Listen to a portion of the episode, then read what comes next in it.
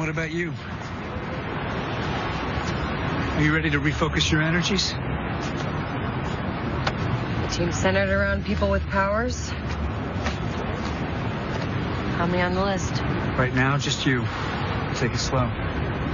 Thought a lot about it. And? And my mother was right about one thing. People like me need to be kept a secret. Not like the Avengers out in the open. If we do this, we need to be. Anonymous. That's the idea. But it's not if we do this. We have to do this. We don't have a choice. It may feel like things have cooled down right now, but this. This is my permanent reminder that we'll always be paying the price. That we'll never get ahead of the consequences that I, that you, that S.H.I.E.L.D. have set in motion. Like a ripple in the water. This ripple won't fade. It'll grow and grow until it's a tidal wave. People of Earth, if you are hearing this, you are receiving a signal from another planet.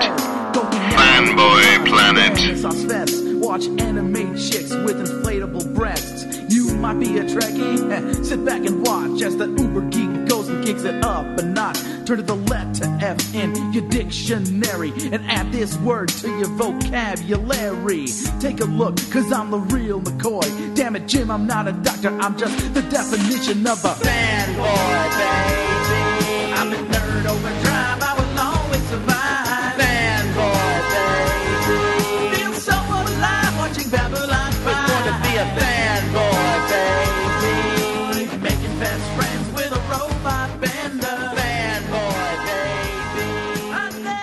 Listen up, fanboy. It's the Fanboy Planet Podcast. Shh. There he is. Derek McCaw. I'm trying to think what that sounded like. It was like something. It was the intro of Clutch Cargo? Uh, there was something where a breathless young boy going, "Clutch, clutch." I, I, I don't know. I don't Um, know. Yeah, now but- you're, you're gonna have to explain Clutch Cargo to all your listeners. No, No, look it up on Wikipedia, kids, and You try know, and find a video. you want to see the way they or did. don't you know The Conan, animation. Conan used that. I forget what they called that sign. Anyway, this is Derek McCaw, editor in chief of FanboyPlanet.com. We are podcasting. Epi- we're recording episode 402. 402. as yet untitled because of course we always throw that title in after we're done uh, and uh, we are podcasting on sunday uh, june 28th yes all right which means uh, the other thing i gotta do, go, do tonight is go home and make our final requests back for uh, interviews and so forth for Oh, comic con yeah. so i'm gonna you know I'll, I'll throw us in for a lot of things Cool. uh, that's all i can say and uh, so anyway um, yeah, so it's Sunday night. It's not our usual night, but that's because we had a little bit of a busy week last week, and we wanted to get uh, two episodes out before Comic Con. So we'll, we plan to record at our regular time, uh, or ish Later this week. Later this week. There we go. Um, so uh, anyway, any news that comes out Monday morning, we are not responsible for. I don't think anything new. I tried to get as much up to the minute until uh, about noon today. Hey, you've been busy. I've been busy. Um, so anyway, uh, we do not have Nate Costa with us tonight, but uh, you hear the other voice, which is of course I'm Derek McCaw, and across from me is uh, he could be my podcast producer, or was secretly revealed on Facebook this week. He might be two rabbits, two squirrels, two sparrows, and an owl Wow. wearing a cloak. It's callback Sunday, folks. It is. I'm Rick Brett Snyder. I thought your response to that was perfect. I may be too. How did you say, how did you say that? I may be too aware for my own good. Like Yeah. there was a veiled threat of death. Yes. Like an owl's going to come and Yes, peck my eyes out. the owls are not what they seem. they never are. Uh, so, if you're dating your Prince Charming, it might just be an owl in a cloak. Anyway, Mm-hmm. um, so we are uh, yes, that's Rick. We don't have Nate with us. Nate is spending some time with his family. All is well. He's just spending time with his family. It's Sunday night, and so we understand that. And we've got some comics news. We've got some book, uh, some book news. Well, comic book news, and maybe we'll talk a book or two. Uh, we've got movie news. We've got television news. We've got a little bit of convention stuff, and we do have a couple of interviews that were um, from the previous convention that we attended. Uh, so I, it, I I will want to mention they fit in comics. So we'll talk about. Let's give a little upfront with comics news, and then we'll we'll roll this in. Uh, we did get uh, kind of a, a spirited debate on our Facebook page, which I guess you can go see. It's facebook.com slash fanboyplanet. Should be that simple, right? Yes. I'm finding with Facebook, it's just never as simple as I think it should be anymore. They keep doing secret things to me. Yeah. It's just my paranoia. It's just my machine. I don't know. No, I think it's you, but I'm not supposed to tell you about it. Well, that's interesting. They've gotten to you. Hmm. Because the Brett Schneiders are not what they seem. And, uh, yeah. Anyway, you can find us on Facebook. There we go, at slash Fanboy Planet, as well as you can find us on Twitter at Fanboy Planet and Instagram at Fanboy Planet. And you can write to us pattern at here. editor at fanboyplanet.com. I'm a simple man.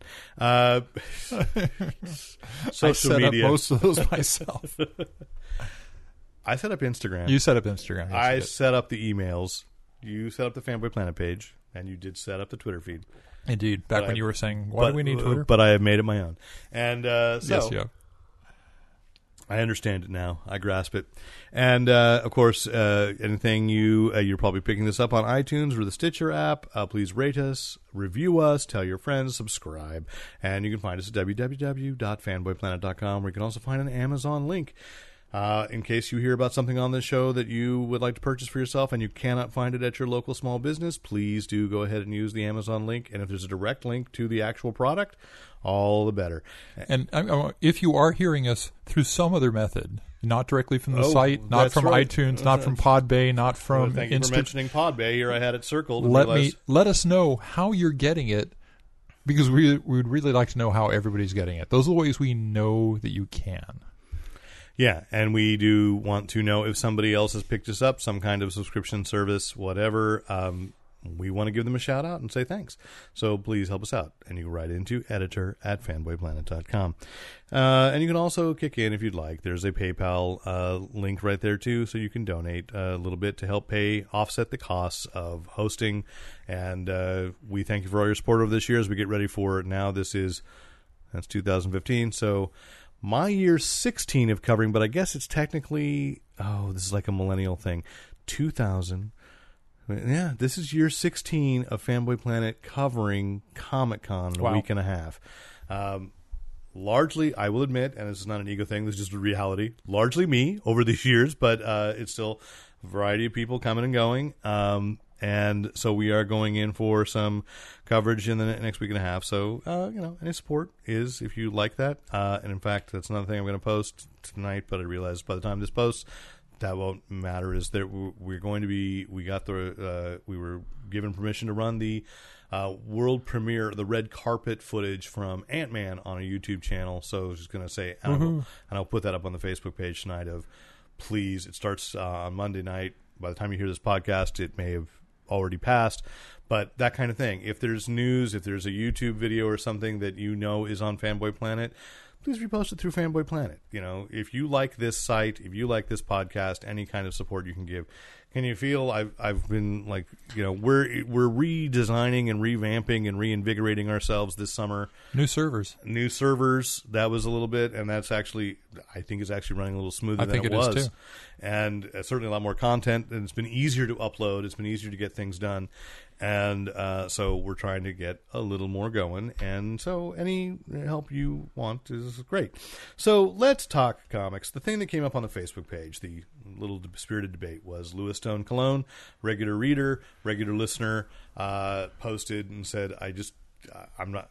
I know I'm, I'm mangling his quote, but basically that he was felt very turned off by Secret Wars at Marvel, and I thought it got an interesting, spirited debate uh, from two viewpoints. I'm the guy that tends to look at, well, I understand what their goal is.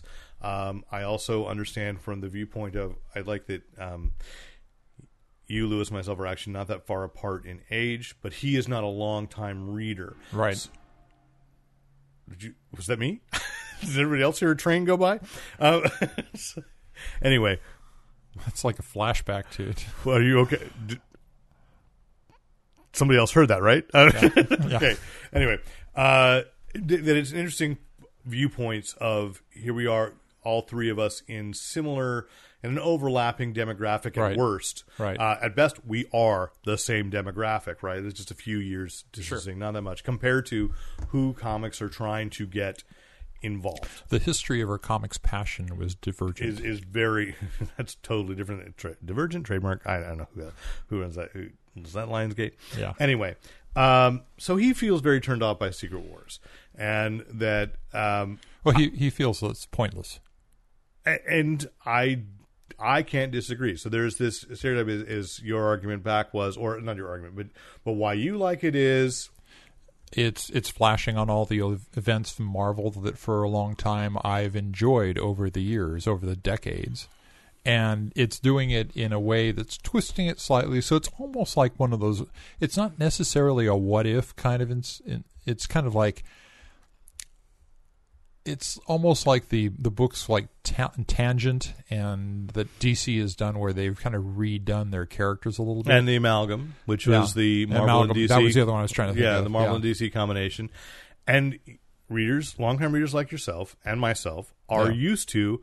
This is what happens because we remember when that was a new, fresh, and exciting idea. Now, like say when the Silver Age started in the '60s, they didn't have to go off and create. I can remember actually trying to explain Tangent to somebody. I was in a show, Yeah. uh, and each week I'd come in with the latest stack of Tangent comics because I used to be the gateway. There were a couple of actors in the Bay Area that would be like, "Oh, I want to be in a show with Derek because he will. If I don't have a big part, um, I'll learn more about comics. He'll bring comics that I can read, um, and uh, so you know there was a run where uh, I can't remember what show I was doing, but but it was when Tangent came out. So in the '60s, right, you had the Silver Age, and DC says, okay, you've got the Justice Society comes in, Flash of Two Worlds, Golden Age Flash, Right. uh, meets meets Barry Allen. Uh, then you know Alan Scott meets Hal Jordan, and then the Justice Society has been actually I think it's in a Flash where it turns out that Vandal Savage had all the Justice Society in suspended animation. Uh, in tubes in a cave because in the 60s you could do that and no one would know and uh, so they had been out of out of out of commission for a while because their explanation of, of Jay Garrick had been that the, everybody forgot about the city Right. uh, you know the fiddler I think it was had had covered it up. So that was the big two worlds and and, and other versions of the superheroes you've never seen before. That was the readers in 1965 or 1962, three, whenever that started, was ooh, there were these older versions. Now they're here, and then Marvel kind of did the same by by the time you get to Avengers number four. Um, there's Captain America. Oh no, he's on the cover of four. He's in two, right? Right, Isn't he in the second issue? So Captain America comes off the ice in Fantastic Four. Namor has come back. Um, you know, those were really the only two out of the out of the all winners squad, which Yeah. was then retconned into the Invaders. That As long as you don't count the Human Torch, because they they that was an awkward look. Pay no Yeah. attention. Um, and that was a while before they they brought because remember the Vision was sort of like a combination originally of it was supposedly The body of original Human Hammond Torch's body and then the Simon Vision. Williams, M. Grames. But but it, but but the idea of being the Vision was that was a World War there's a lot of hand waving. The there was a pick there was there. a World War II character, a Golden Age character named the Vision, who James Yes. Robinson used Yes. in the his last one of Invaders, um, who actually looked a lot like Yes. like the android, but he was an alien. So.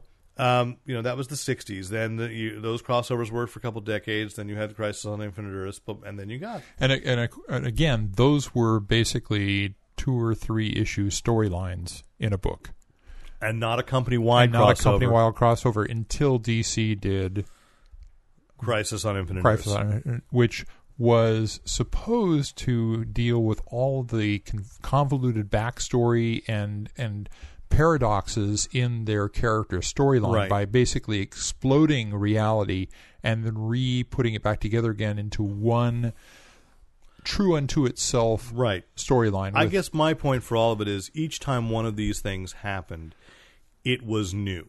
yeah. So you'd you'd raise the stakes. Then over at the and and Marvel's company wide crossover was Secret Wars the first time around. In that was the big that was the big one yes. that involved pretty much at least if not every book, it was every big gun. True, but it wasn't. It wasn't so much of a we're going to change the universe. It's the universe is involved in this. There were a couple of things like the thing stayed on the planet and Spider I Man think got some of his the I think some of the best thing stories ever. The Yeah. Rocky Grimm Space Space Ranger. Yeah. and let us not forget that was also a a book uh, that was spurred by Mattel approaching Marvel and wanting a toy line, and they Mm-hmm. wanted they wanted a book that could promote the toy line they did. Yeah. which is why I think the Deadpool Secret Wars book in in Secret Wars is the funniest because the Shield showed up. I don't know if you re- re- yeah, read that, the, but the shields from all the alternate covers. Yes. Yeah, yeah. so uh, that was pretty funny. But uh, so you, you that was the mid '80s, and then in the '90s, well, you got to raise the stakes again. Okay, what's going to be new? What's going to be fresh? What what haven't they seen? Is you get amalgam, uh, Right. Which was Marvel and DC crossed over. And they fused. Actually, before Amalgam, I think was Tangent. So Tangent was this idea by Dan Jurgens for DC that uh, Yeah, I think you're right. I think Tangent was first I think you're and and so it, it was it was doing what the Silver Age had done, Mm-hmm. taking the names of characters that people knew, and giving them new origins, new powers. Like the Flash in the Tangent universe is a girl with light power, light based powers. The Green Lantern was a woman with a, Uh, a staff with She's a my favorite. She's like the Phantom Stranger. Yeah. she taps into the stories of the dead, and it was almost more like an anthology horror book. Yeah. with the Green Lantern as the character. And Uh, Superman was a uh, a, a super mystified. he was almost like uh, actually he was almost like Captain Comet. He was centuries ahead of it. He was Yeah. evol- an evolved super, uh, an An evolved, evolved human. human. Yes, Batman was. I did like that concept. Was the ghost of uh, of a knight, like a Scottish knight from the 14th century, whose armor was bat-like. So Yeah. he was this ghost in armor. Uh, the Atom was basically Superman. yeah, The Joker, I thought was cool, was that it was a bunch of different women who shared the role. So the jo- nobody could catch the Joker because it was a bunch of different people. Yeah. uh, and there were a few others. So were- it was, it was a lot of, uh, like you say, it was a play on the titles and rein, reinventing them with different different characters and different. and uh, it was never meant. powers. It was never meant to be anything other than sort of a what they call a fit. They used to call a fifth week event. Yeah. it was a fill-in thing. Give everybody a break. Let them stretch. They're them- all like one title books. Yes, and let them all One- stretch one issue titles. stretch their muscles for a bit, Yeah. and just have fun. Yeah, Yeah. Uh, then you had Amalgam. There was DC versus Marvel, and that's why, yeah, I think uh, uh, that came later, where they crossed over and then they fused. Which, like, you had uh, Dark Claw was Wolverine and Batman into one. Uh, Super Soldier was uh, Yeah. Superman and, and I just thought of one. I, I just together. thought of one of these events that I think you may not be thinking to. Is what if Stan Lee invented the DC universe? okay, uh, yeah, um, which nobody wants to think about those. they Uh, weren't very good, but it was one of those big events. Yeah, you know, and even Stan Lee has admitted he made some pretty big missteps in there because Superman was still an alien, but he was just a jerk in, Yeah. in, in his version, you know. And I've heard that Stan actually didn't do a lot of reading, uh, writing with that. That it was actually uh, Michael Uslan. Um, and it was a nice, you know, it, that was more really to celebrate the fact that Stan Lee had essentially been given freedom Right. from, From Marvel. Marvel He did not have to work for Marvel exclusively. Yeah. So um, I think the less said about that, the better. So then we, we're brought to this now where we've seen Flashpoint Well- did these alternate universes, and then the New Fifty Two was essentially because we've hated some revisitings of You have to remember. have You have to comment on Heroes Reborn- Reborn because that was Everybody sort of looks at yeah, yeah. Then that's because Heroes one. Reborn was let's take the core Marvel characters and give them to an entirely different uh, organization to do for. To, was it just a year? Yeah, well, here here's the secret history of of Heroes Reborn. Marvel was in bankruptcy. yeah. Which we still feel the reper- repercussions of because, of course, that's why we have a Fantastic Four movie that Marvel does not control Yes. coming this summer. Um, which, by the way, Troy Benson texted me and he said he just saw the latest trailer. I have not watched it. And he said, but it looks pretty good. And I said, Hmm. you're dead to me. Uh, no, I didn't. I just said I haven't seen it. We'll see.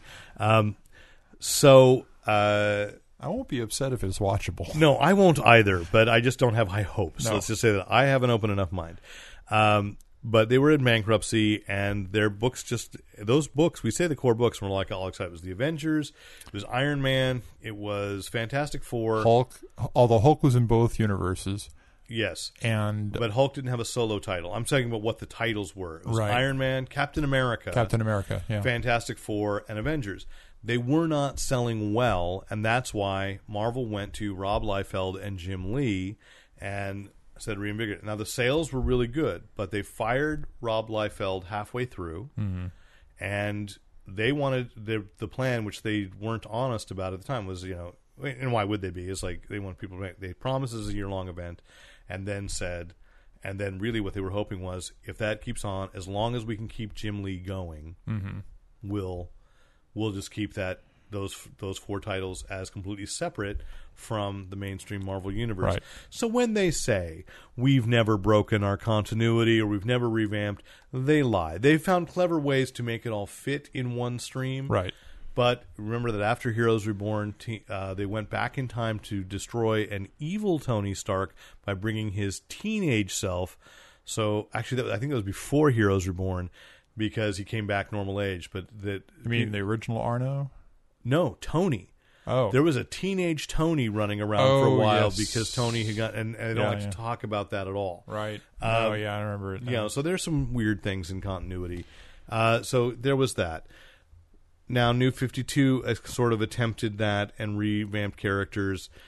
Somebody gave me a perspective, and we're, we're going far away from, from Lewis's original thing. Right. Whereas I feel like I'm with Lewis more often than not that the books that are working for me best in Secret Wars are the ones that are a concept that have nothing to do with the larger Secret Wars. Or if they do, it's so minimal that you know it, it's. Although I'll, I'll grant you, Planet Hulk number two sort of got me intrigued by Doc Green being there, Yeah. and uh, my favorite line saying, "Oh, you're a Steve Rogers. I can tell by your eyes." Like that he's seen a bunch of Steve Rogers that he clearly and this is Lewis's problem is it feels stereotypical that there are characters that are remembering or know something larger or know Right. something different and and saying yeah it is but you know it is also going to restore um but what somebody pointed out to me was we also missed one other that even though it stayed in continuity it really changed the game for Marvel in particular which is that if you w- had been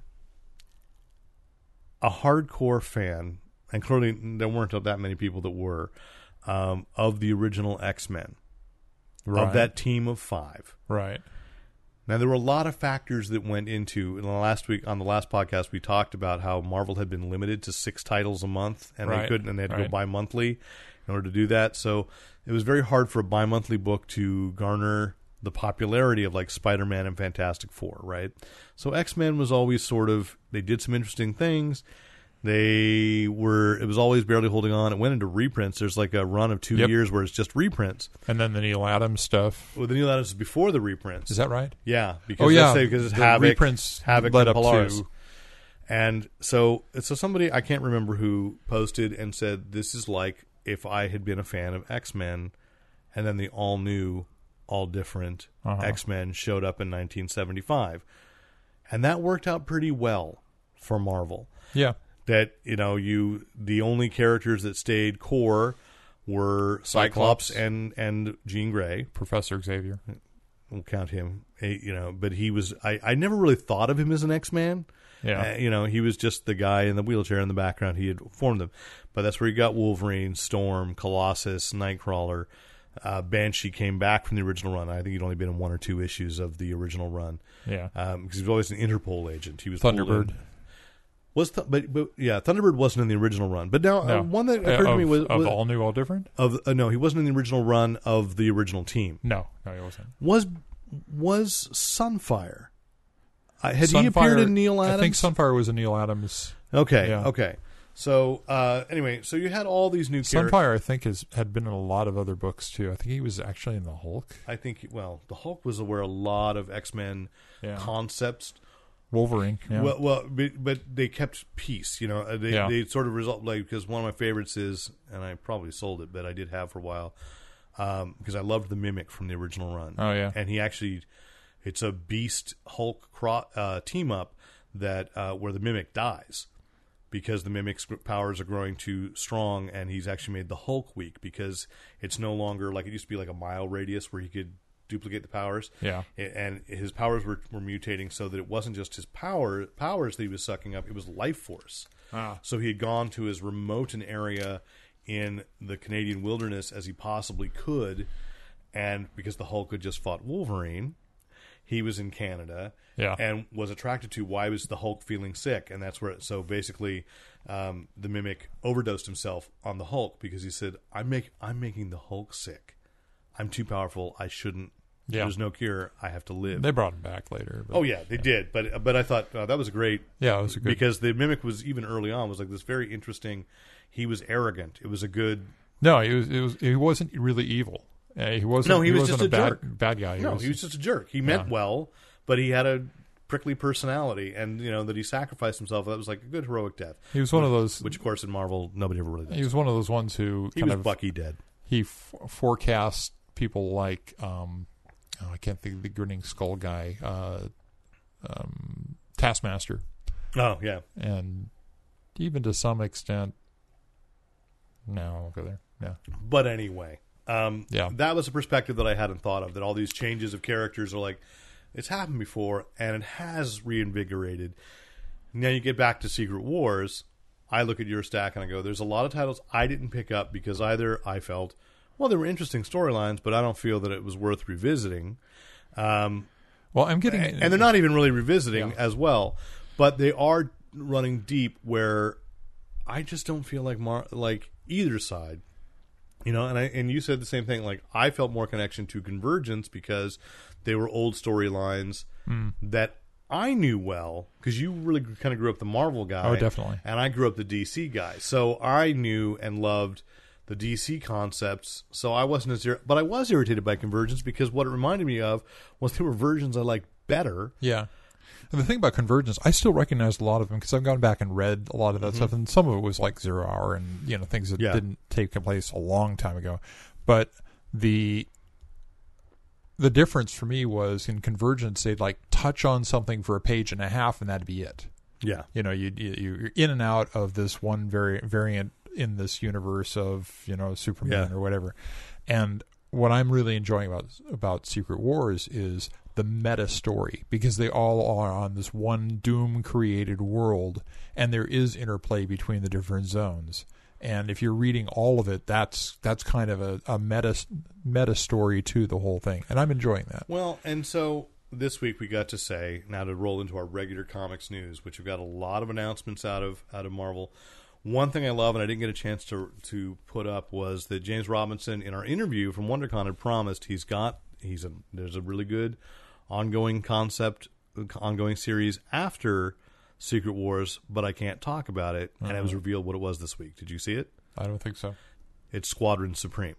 Oh, cool. but the concept so Hyperion will be leading but it's now Squadron Supreme is al- almost going to fill what Defenders and then this last Jonathan Hickman version of the Avengers was Hyperion can pull from anybody to be the squadron around him okay. which is great for James Robinson because he still has some ideas from Invaders he he needed to pick up Cool. so and he, So and just- he definitely has a he very has the authority or the uh, like I don't superpower. quite, I don't, I don't quite Okay. know, but it, but the idea is that it's a team that will change. You know, So more like more like the bigger, better, bigger, go bigger, better. Yeah, or thing. what? What are they? What was the the secret defenders? Remember the Right, where Doctor right, Strange right. could org- whoever he needed for a. So I, you know, I like that idea. I like James Robinson handling it, and I know. And the thing is, with James Robinson, it's going to be some characters. He's going to pull some characters that he had some ideas for, Mm-hmm. and the big thing is like he has a clear affinity for Jim Hammond, Sure. And I think he's done great things with him. and I, he has, and I don't want to see that character fade away. So Jim is going to be there. The most interesting thing for me, just because of what all the press. I mean, I know everything's a, a modicum of. Uh, you know, it's meant to just freak people out or get people. It, it, it's no longer meant to freak us out. That's the funny thing about all the press release and the press cycles right. th- because they're not launching stuff. Uh, Marvel is not going to Fanboy Planet and saying, "Do you want to talk about Squadron Supreme?" Well, they didn't go to anybody and talk about it. They just sort of released a comic book resources, but they went to the New York Post and said, "Miles Morales is Spider Man." Of course. And even though naively five years ago, four or five years ago, there were people going, "What? There's a Puerto Rican uh, African American, uh, you know." It's Spider-Man. How do you feel about that? And nobody understood that Peter Parker was still around. and- Right. Right. it happened again. And it's just like, oh my gosh. Fooled you again. And when I say this, it's not because I don't like Miles Morales. I think Miles Morales is an awesome character. Oh, yeah. I love it. In fact, the first thing I did when I got the press release for Miles Morales was I went and I checked on Amazon, and you can find the link on my piece of, uh, about Spider-Man launching in the fall. One worst case, se- worst kept secret. We knew that Miles Morales was going to come to the mainstream Marvel universe, but two is that there's coming in August. There will be a collection that covers his first appearance, his first twelve issues of the Ultimate Comics, and then Spider Men, where uh, the main Marvel universe Peter Parker went over and they teamed up, and Peter Parker had to confront the fact that in the Ultimate Universe he had died, and Miles Morales then got to meet a version of the person who had inspired him who he hadn't gotten to meet because the, because Peter Parker had died in his universe before he could meet him. Right. So there's a great collection coming, and it's actually reasonably priced. It's like twenty five dollars. So I'm, I'm like, okay, wonderful. Um, and you can order that on the Fanboy Planet website.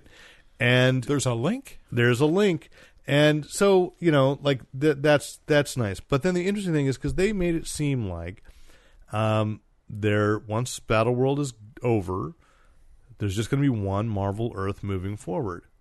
Well, I say lies because they're launching Spider Gwen in Yeah. her uh, launching. They're reviving with a number one, and again, this is where Lewis was getting upset. Why are all these number ones? I'm like, because that's how the cycle works. Actually, when I when I thought about it, it made in responding to him, it made so much sense that they do a number one at this point because they're going they are going to do an origin issue.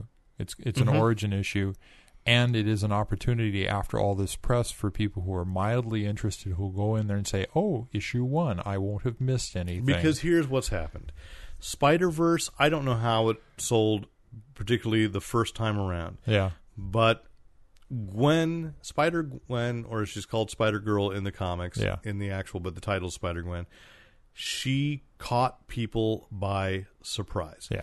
And what's happened from the September launch of, of that character, not even in her own title, but in a book that was sort of like people weren't going to buy it because like more stories that really won't matter. yeah, Okay. Um, what happened between then? There are a whole lot of conventions, a whole lot of cosplay, to the point that you can go to Hot Topic and get a full line of Spider Gwen, sto- uh, sort of, and her universe has a full line of Spider Gwen stuff. I think Entertainment Earth had an awesome version of the hoodie. uh, Everybody's got a, everybody's got a hoodie. I'm sure it's the same company doing it all, but Yeah. they're giving it.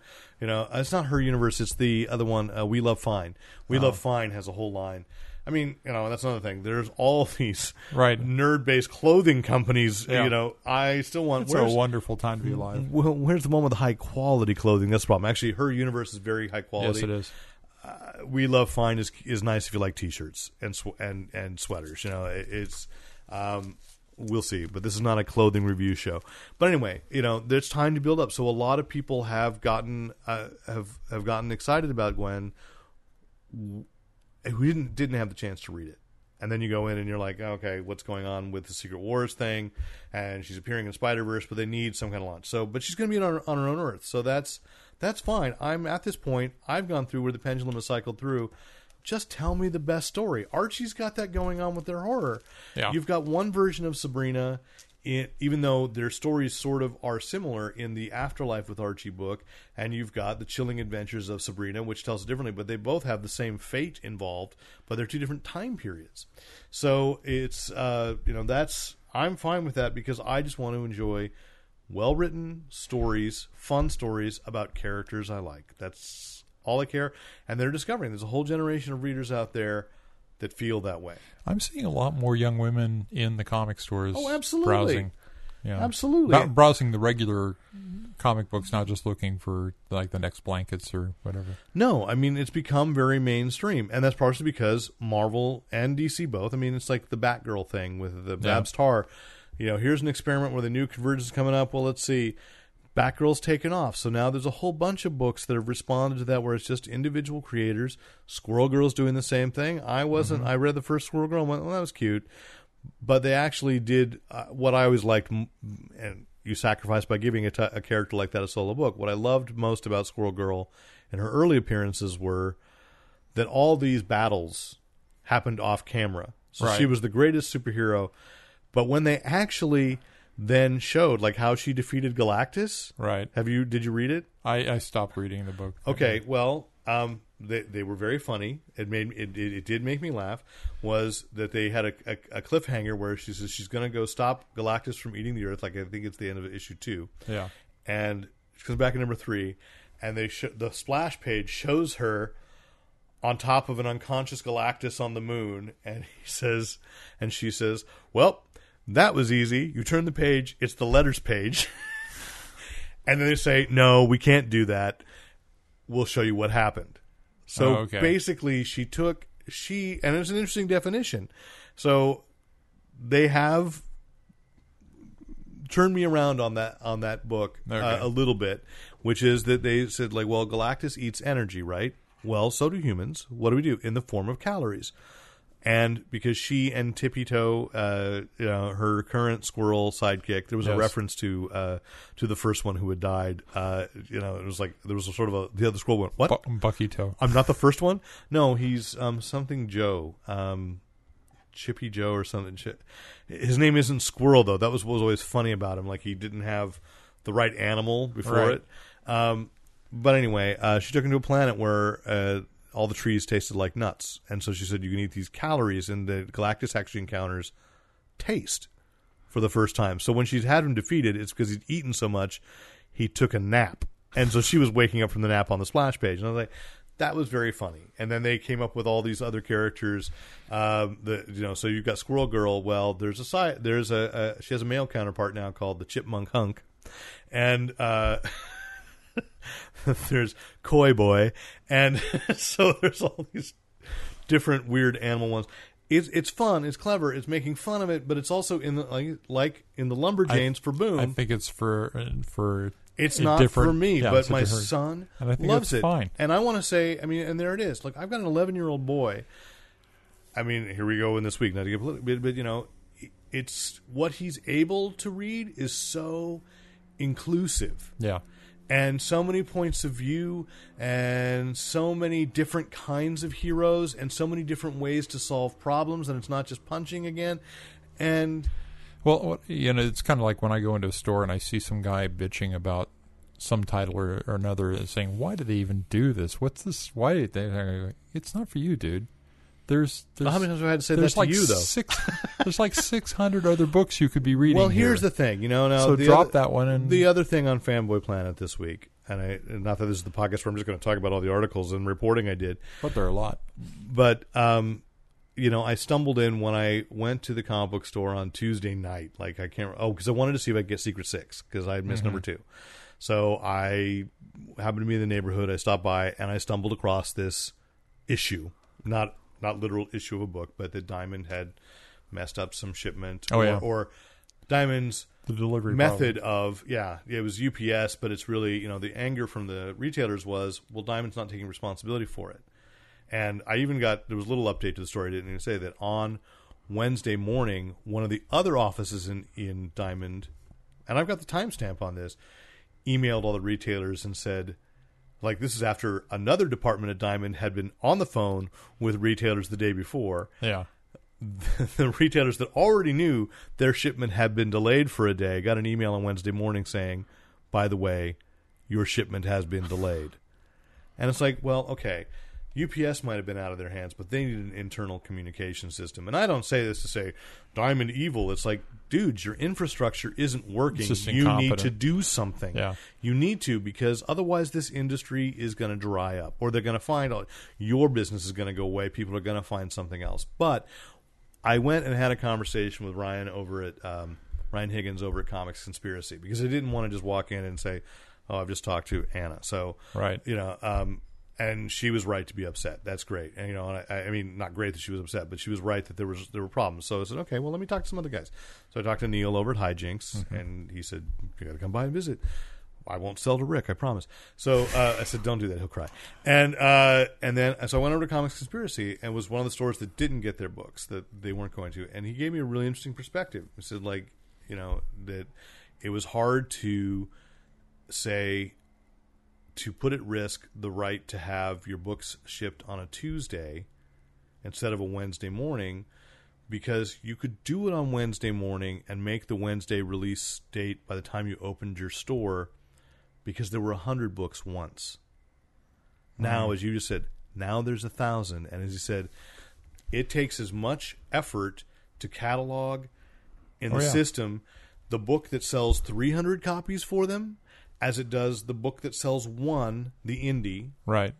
and then you've got the toys and the as you've got you had that bank you bought from was it comics Right, Conspiracy? right, right. of the Thanos the Infinity Glove and he says there's so much more product every week you have to have a day to process and I know that most of the stores you know they'll they might close earlier on a Tuesday night and it's not because their jerks or sales are down it's because they have to close the store so they can be out by midnight so they can be in at 10:30 in the morning on Wednesdays And give you the books and, not and- screw their own yeah business. Uh, yeah. So record keeping. you know, and and again, that's that's not even a cut at, at, at Diamond or anything. It's just like this is the reality of the market.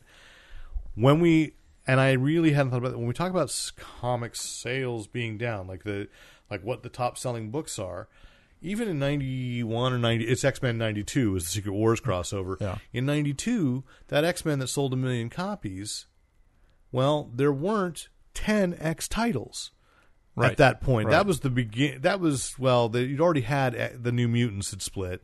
Um, Right. I think X Factor had started, so there were four. There were four X Men titles. Um, now there's like It felt like a lot back then. yeah, you know, and, and there were four Superman titles. There were, you know, Yeah. but but I'm saying, and there weren't that many indies. There had been a black and white boom. It kind of imploded, and then Image came along, and now there's just so much. I mean, you know better than I. Looking at a previews catalog, how thick has the previews catalog gotten? like an inch and a half. compared to what it used to be. Yeah. So I mean, there's just there's just so much product going uh, going on, and and you, there is something for it. Somebody just asked me, uh, somebody from my screenwriting group, like you know, I'm interested in getting back into into graphic novels. What would you recommend? And I went, well, there's just so much, and I know you're not really What do you super. like? uh, I know he's not really the superheroes, so I said.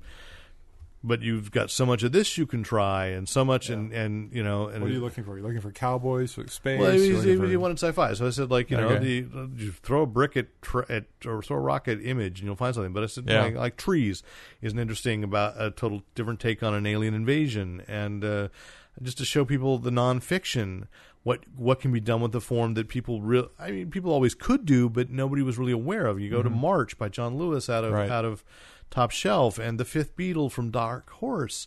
And I think there was another bi- uh, biographical comic I, I couldn't think of at the time. But even now, I got to go pick up Fun Home by Alison Bechdel, which Yeah. just got a Tony for Best Musical. Yeah. You know, for the adaptation. That's a probably musical won a Tony adapted from A a, graphic novel. I mean, we're in an amazing times. I thought it was a web comic, and then it got. Well, it's collected. It- Yeah. it- yeah, you're right. It is a, a webcomic. So let's take a moment here and uh, we'll interject. We did our Secret Wars. There are two volumes, by the way, of her stuff out, graphic novels. Well, she's got a lot of stuff, and Yeah. uh, so and there were other launches coming. A A Force is going to continue after Secret Wars. So a lot of titles that I thought were put together just for publicity. Mm-hmm. And you look at the new all new Avengers. I mean, that it is really all different. You've got Miles, you've got Ms. Marvel, Kamala Khan, you've got the female Thor, you've got uh, the Vision. It's not that different, but the no, but Nova, and a lot of people don't realize that. You know, it, but though he's been around for quite some time, is Right. the young kid who is uh, Latino. So there's another, you know, there's great. I look at that and I'm going, that is awesome that a kid walking into a store right now is going to see a superhero team that isn't pandering to them. That just happens to be who they are. That reflect. Can I talk? Or can we just? I, I, Nova is such a wonderful book for a young kid because it's a wish fulfillment book. I get this helmet, I put it on. I'm in the Nova outfit with the Nova powers. I'm in school, but I'm also off in outer space uh, with with all these outer space. Well, you know characters. what? I mean, it's kind of what and I've got such it's got such a great family. It's it's a it's a mother and two kids family, but the Yeah. structure of the family is so nice and and supportive. And it's like what if you if DC were launching Green Lantern for the first time right now, that's Yeah. what Green Lantern should be. Same fulfillment. Yeah. You got a magic ring. Yep. Get that out of a bubblegum machine. You know, It, it, it's yeah, but I, I agree. I, I bought the the f- collection of, of the first miniseries by Ed McGuinness and Jeph Loeb. Yeah. Um, so for Luke, you know, in hardback, and I read it, and it's like, oh, it, it is fun, and and it's it's interesting. Love that. So let me turn to speaking of family stuff. Uh, you know, a couple of interviews that we got out of Big Wow, so we can pull in there. First, I, I, I want to throw in here because you know, again, we've got Comic Con coming up, and at Big Wow, one of the big publishers that came was Hermes Press, and um, I right up top admit that uh, Rob Worley, the creator of a book called Scratch Nine, which uh, the trade collection is uh, Cat of Nine Worlds, is uh, actually I probably got that title wrong. Anyway, Scratch Nine is the big one, and then it's a subtitle. Um, I keep because there's so many different miniseries with it. Uh, is coming out, uh, I believe, in two weeks. So the week of Comic Con, it will launch. Um, from Hermes Press, and it's about this cat uh, who, because he was experimented on by a mad scientist in the first miniseries, is able to p- call forth the all of his other nine lives, each one of whom has some kind of secret superpower. So the first one being a saber-toothed tiger from prehistoric times and all the way into the future. There's a cat that's from like Buddhist temple that knows kung fu. Uh, so you got a little Shang Chi, uh, Scratch Chi, if you will. Uh, and then he meets, and then there's he's got an evil doppelganger in this miniseries. So kind of fun. So we sat down with Rob at uh, Big Wow Comic Fest, and he's going to be at the Hermes Press booth signing the trade paperback, which will be available that week in San Diego. So I want to run this re- interview this week. We are here at Big Wow Comic Fest 2015 before it transfers to being Silicon Valley Comic Con. We're sitting with Rob Worley, longtime friend of Fanboy Planet, a long friend of myself. I have to always say that up front. Uh, supported me very early on. disclosure? Full disclosure, we worked vaguely together in social media with the Gamma Project many years ago. It's a bromance. Come on, it, it call is. it. It is. it is. Uh, but he's also the creator of one of my favorite kids' books, kids' comics of the 21st century. Uh, or listen, you was in the last five years, we could say the 2010s. Yes. Um, Scratch Nine, which uh, is about to have uh, a graphic novel collection here from Hermes Press. Right. And uh, you were telling me a little bit about the origin of the name of Hermes Press, which is Yeah. a, a company best known for gathering old comics like Dell and Gold Key properties. I see Voyage to the Bottom of the Sea, Phantom, really cool stuff. Yeah. In high end hardback editions, but they went into the direct market with new stuff with Scratch Nine. So- Right, right. I approached uh, the the publisher Daniel Herman a couple years ago about Scratch Nine, and I always assumed the company was called Hermes because it was a play on his name, like Herman Hermes. Uh, but he told me last year at Comic Con that it was actually because uh, he loves the movie Jason and the Argonauts, which has this great scene with Hermes and Jason sitting down and talking, and it's a really inspiring scene to him, and that's why he named his company Hermes Press. which is about the coolest explanation for a, a publishing name I could I could imagine today. Right. You know, great, great Ray Harryhausen film. So let's talk about uh, the graphic novel that's coming in June, and you did tell me it's in Diamond right now. So Yes. So talk about the Scratch Nine. Okay, novel. so if uh, for people who haven't heard of Scratch Nine before, it's a story about a superhero cat who can summon any of his nine lives to help him out in his adventures. And in the first book, he uh, he runs afoul of Doctor Schrodinger and gets involved in a lab accident, which gives him his powers. Um, in the new book, uh, which comes out in June, uh, Scratch meets his opposite number, his Professor Zoom, in another cat called Strick, who's working with Dr. Schrodinger, or he's forced to work with Dr. Schrodinger. Strick has powers similar to Scratch, except in reverse. So he sends Scratch way back in time to the Ice Age, where Scratch is now completely out of his element. He doesn't know what to do, and he wants to get back home to his girl Penelope. Um, and that's it. Scratch is traveling through time, trying to get his way back to Penelope. Penelope's held hostage by Dr. Schrodinger, and she's trying to get herself out of that jam. And they're both sort of working on it uh, at the same time from, from different points in the time time stream. Excellent. I'm going to pause because you have customers, and I love that. this booth is hopping, hopping, and we are resuming here. So, uh, yeah, so that's the story of the. Uh, what's the subtitle on this one again? Cat of Nine Worlds, Cat of Nine Worlds. which uh, obviously is a little bit of a reference to to the Flash, the great Flash story, Flash of Two Worlds, and the design of the villain cat Strick is obviously sort of our Professor Zoom. right, right, right. The reverse cat. He's the reverse, yeah, the reverse Scratch. Okay, and so uh, it's coming uh, in June. It's going to be uh, hardbound. No, it's paperback. Paperback. Yep. Uh, Twenty-five dollars. Is that what I heard the retail price is? Yes. Okay. Um, so for people that had not actually gotten it, can they get can they pick this up and not need all the backstory, or Yes, they can. I mean, there it does sort of pick up with, you know, you, you want to know that Scratch has powers, um, and you want to know that he has a villain called Doctor Schrodinger. Um, but other than that, it's it's a self-contained story, and yeah, it'll work fine for for anyone. But if people want to go back, there was you had a previous graphic novel, Yes. right, or collection because it was individually from the late lamented Ape, Yes. Ape comics. So Right. And that'll be coming back out around the same time uh, in a create space form from my self-publishing imprint, Robot Monkey Works. okay, ah, I didn't know you had a self-publishing firm, Robot Monkey. I only Works. discovered Excellent. that this week, so. oh, well, congratulations. this man who knows what he's doing with his business plan. Yes. Uh, you, there's also an anthology book, which you have two issues of here, which I guess it is a two-issue anthology. Yes. Uh, from Hermes, and you want to talk about that and the genesis of that. Yeah, that came. Uh, the the anthology was actually meant to be um, extra material for a collection of the original series, and I wanted to add pages, and I didn't just want to do pinups. Um, so I thought it would be cool if I did short stories where each of the nine lives got to have their own little solo adventure, and I wanted to like make them all distinct. So I worked with nine different artists because Jason Kruse is a great artist. He drew the original series, and Joshua Buchanan's a great artist. He's drawing the new series or the new graphic novel. Um, but I wanted to like reach out to a bunch of different artists. So I've got uh, a lot of cool artists doing stories for Cattails. Uh, Shannon Eric Denton, who was primarily an artist, and now is primarily a writer and editor. Uh, but he came back to, to art to do a story for it. The Houghton brothers did a story. Um, Armand Villavert Jr., who does uh, uh, uh, I, I'm blanking on the name. I think it's Gladstone's Academy for. Is, is that it? Yeah, I think that's that's. He's a great artist, but he, he's done a story, Kane and Grawl, a bunch of newcomers. Um, so it's a, it's a really cool anthology of just nine short stories with each cat getting his own turn to turn to shine. And so, um, you know, again, for people that aren't familiar with those nine lives, I, I, I think we, I think we need to sell more. We know we went back to the Ice Age, so there's a saber tooth tiger. Yeah, that was Scratch's first life. He was a saber tooth tiger in the Ice Age.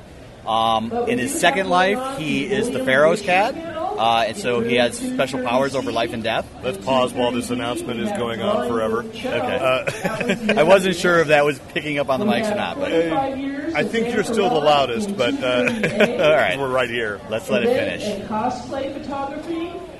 Okay. So there's a saber-toothed tiger. Right, Bekta the saber-toothed tiger, or I'm sorry, Garoga the saber-toothed tiger. Bekta is the Pharaoh's cat who has, you know, sort of mystical powers over life and, life and death. He's kind of our Doctor Strange cat. Um, in his third life, he was Ichirao, who um, lived at the Shaolin temples and learned martial arts from the monks, even though he's just a cat. Uh, and Clearly, there's no such thing as just a cat. that's true. Uh, and then he was uh, Dargen, the fortunate French feline of the Revolution, and he's just got good and good and bad luck powers, basically. Uh, he was uh, Rith, the witch's familiar in Salem. Uh, in one life, he was Beelzebub, the greatest mouser of the East London Theatre. I mean, he's a big ham bone and master of disguise. Uh, it- how many is that so far? Uh, I, I think that was seven because you count Scratch, and then there's a future one. Scratch is his sixth is on his seventh life. There's two future lives. There is there is N3K0, the cyborg cat from the 25th century, and then there's Ix of the far distant future, and he's just a very evolved brainiac cat. He's all about using his brain. So, and that's the fun thing is like the the past lives are all sort of rooted in the way cats show up in history and mythology, and the future lives are just kind of fun spins. But all of them have something different to teach Scratch, who's very young and naive and doesn't really know the ways of the world yet. So. Right, because Scratch himself is just an ordinary house cat, or at least thinks he is, with his, his the girl who owns him. It's a, and it's hard, very cute story that any kid could identify with. Right. Like, I wonder if my cat has these abilities. Right.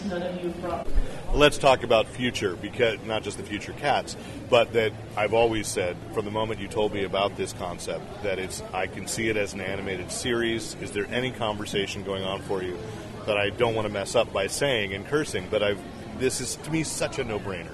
Yeah, no, there's definitely uh, conversations going on. Uh, we had some very active interest from some Canadian uh, animation developers, uh, which ultimately we didn't make a deal with them. Uh, but we've had interest from from a number of parties. I have, if anybody out there is interested, contact my manager at Parallax Talent Management, uh, Jim Wida. Uh, but he is actively shopping it, and yeah, we're getting some, some decent interest. There's nothing we can say Right. Definitively, or, or, or nothing solid going on yet. But we're talking to some interesting people, and there's been some exciting conversations. Yeah, because, sure. because because of the Nine Lives concept, I mean, you could go on forever with graphic novels too. Yeah. But then let's talk a little bit about that. You're here with uh, Shannon Eric Denton from Lion Forge, where he drove you up. I'm not saying you're here with him. I don't want to, you know. but uh, I mean, you're not here as part of Lion Forge. You're here as Hermes. Right. But there's a concept. You know, the digital. Largely digital distribution. Have you found it really hard with like? I mean, here's an Eisner-nominated kids book. The people keep crying out they want to see kids books, and it's hard to break into the into the consciousness. It, it is hard to break that market, and um, you know it, we, we we have tried digital as well. Um, it's it's hard to break through there too. There's a lot of digital books out there now, so how do you differentiate yours from the ones that are out there? Um, so yeah, it, it's it's it's still a battle, and I'm hearing even from the big publishers that uh, if the character doesn't have a show on TV, they're having trouble selling it. Um, but you know, it's it's just a matter of keep keeping putting it out there, continuing to put it out there, and and uh, and, and hope hope people respond to it. Um, and the response has been so positive that uh, you know, eventually we'll find find our audience and grow our audience. Well, we do what we can here. So thank you, Rob, for the conversation. appreciate it. Uh, looking forward to uh, Scratch Nine, uh, Cat of Nine Worlds in June from Hermes Press. Yes, sir. Uh, and again, another full disclosure: I believe that my son reviewed this book, so there is a quote. Uh, you know, so. there's a quote on that cover So, Fanboy Luke. Planet kid reporter Luke McCaw, who could not make this big wow, uh, uh, it does have a pull quote. So, you know, I have worked for 15 years and not gotten my quote on the back of a book. My son, He beat you to it. Well, it's the way it goes. that's how the kids do it these days. Absolutely. Thank you, Rob. All right, thank you very much. So fun stuff. And while we were there, I got a brief uh, interview as well with a guy who has been uh, been all over uh, in comics. He was an editor at Wildstorm. He has uh, just written some. Uh, I think it was the Vampirella Lady Rawhide uh, crossover at uh, Dynamite.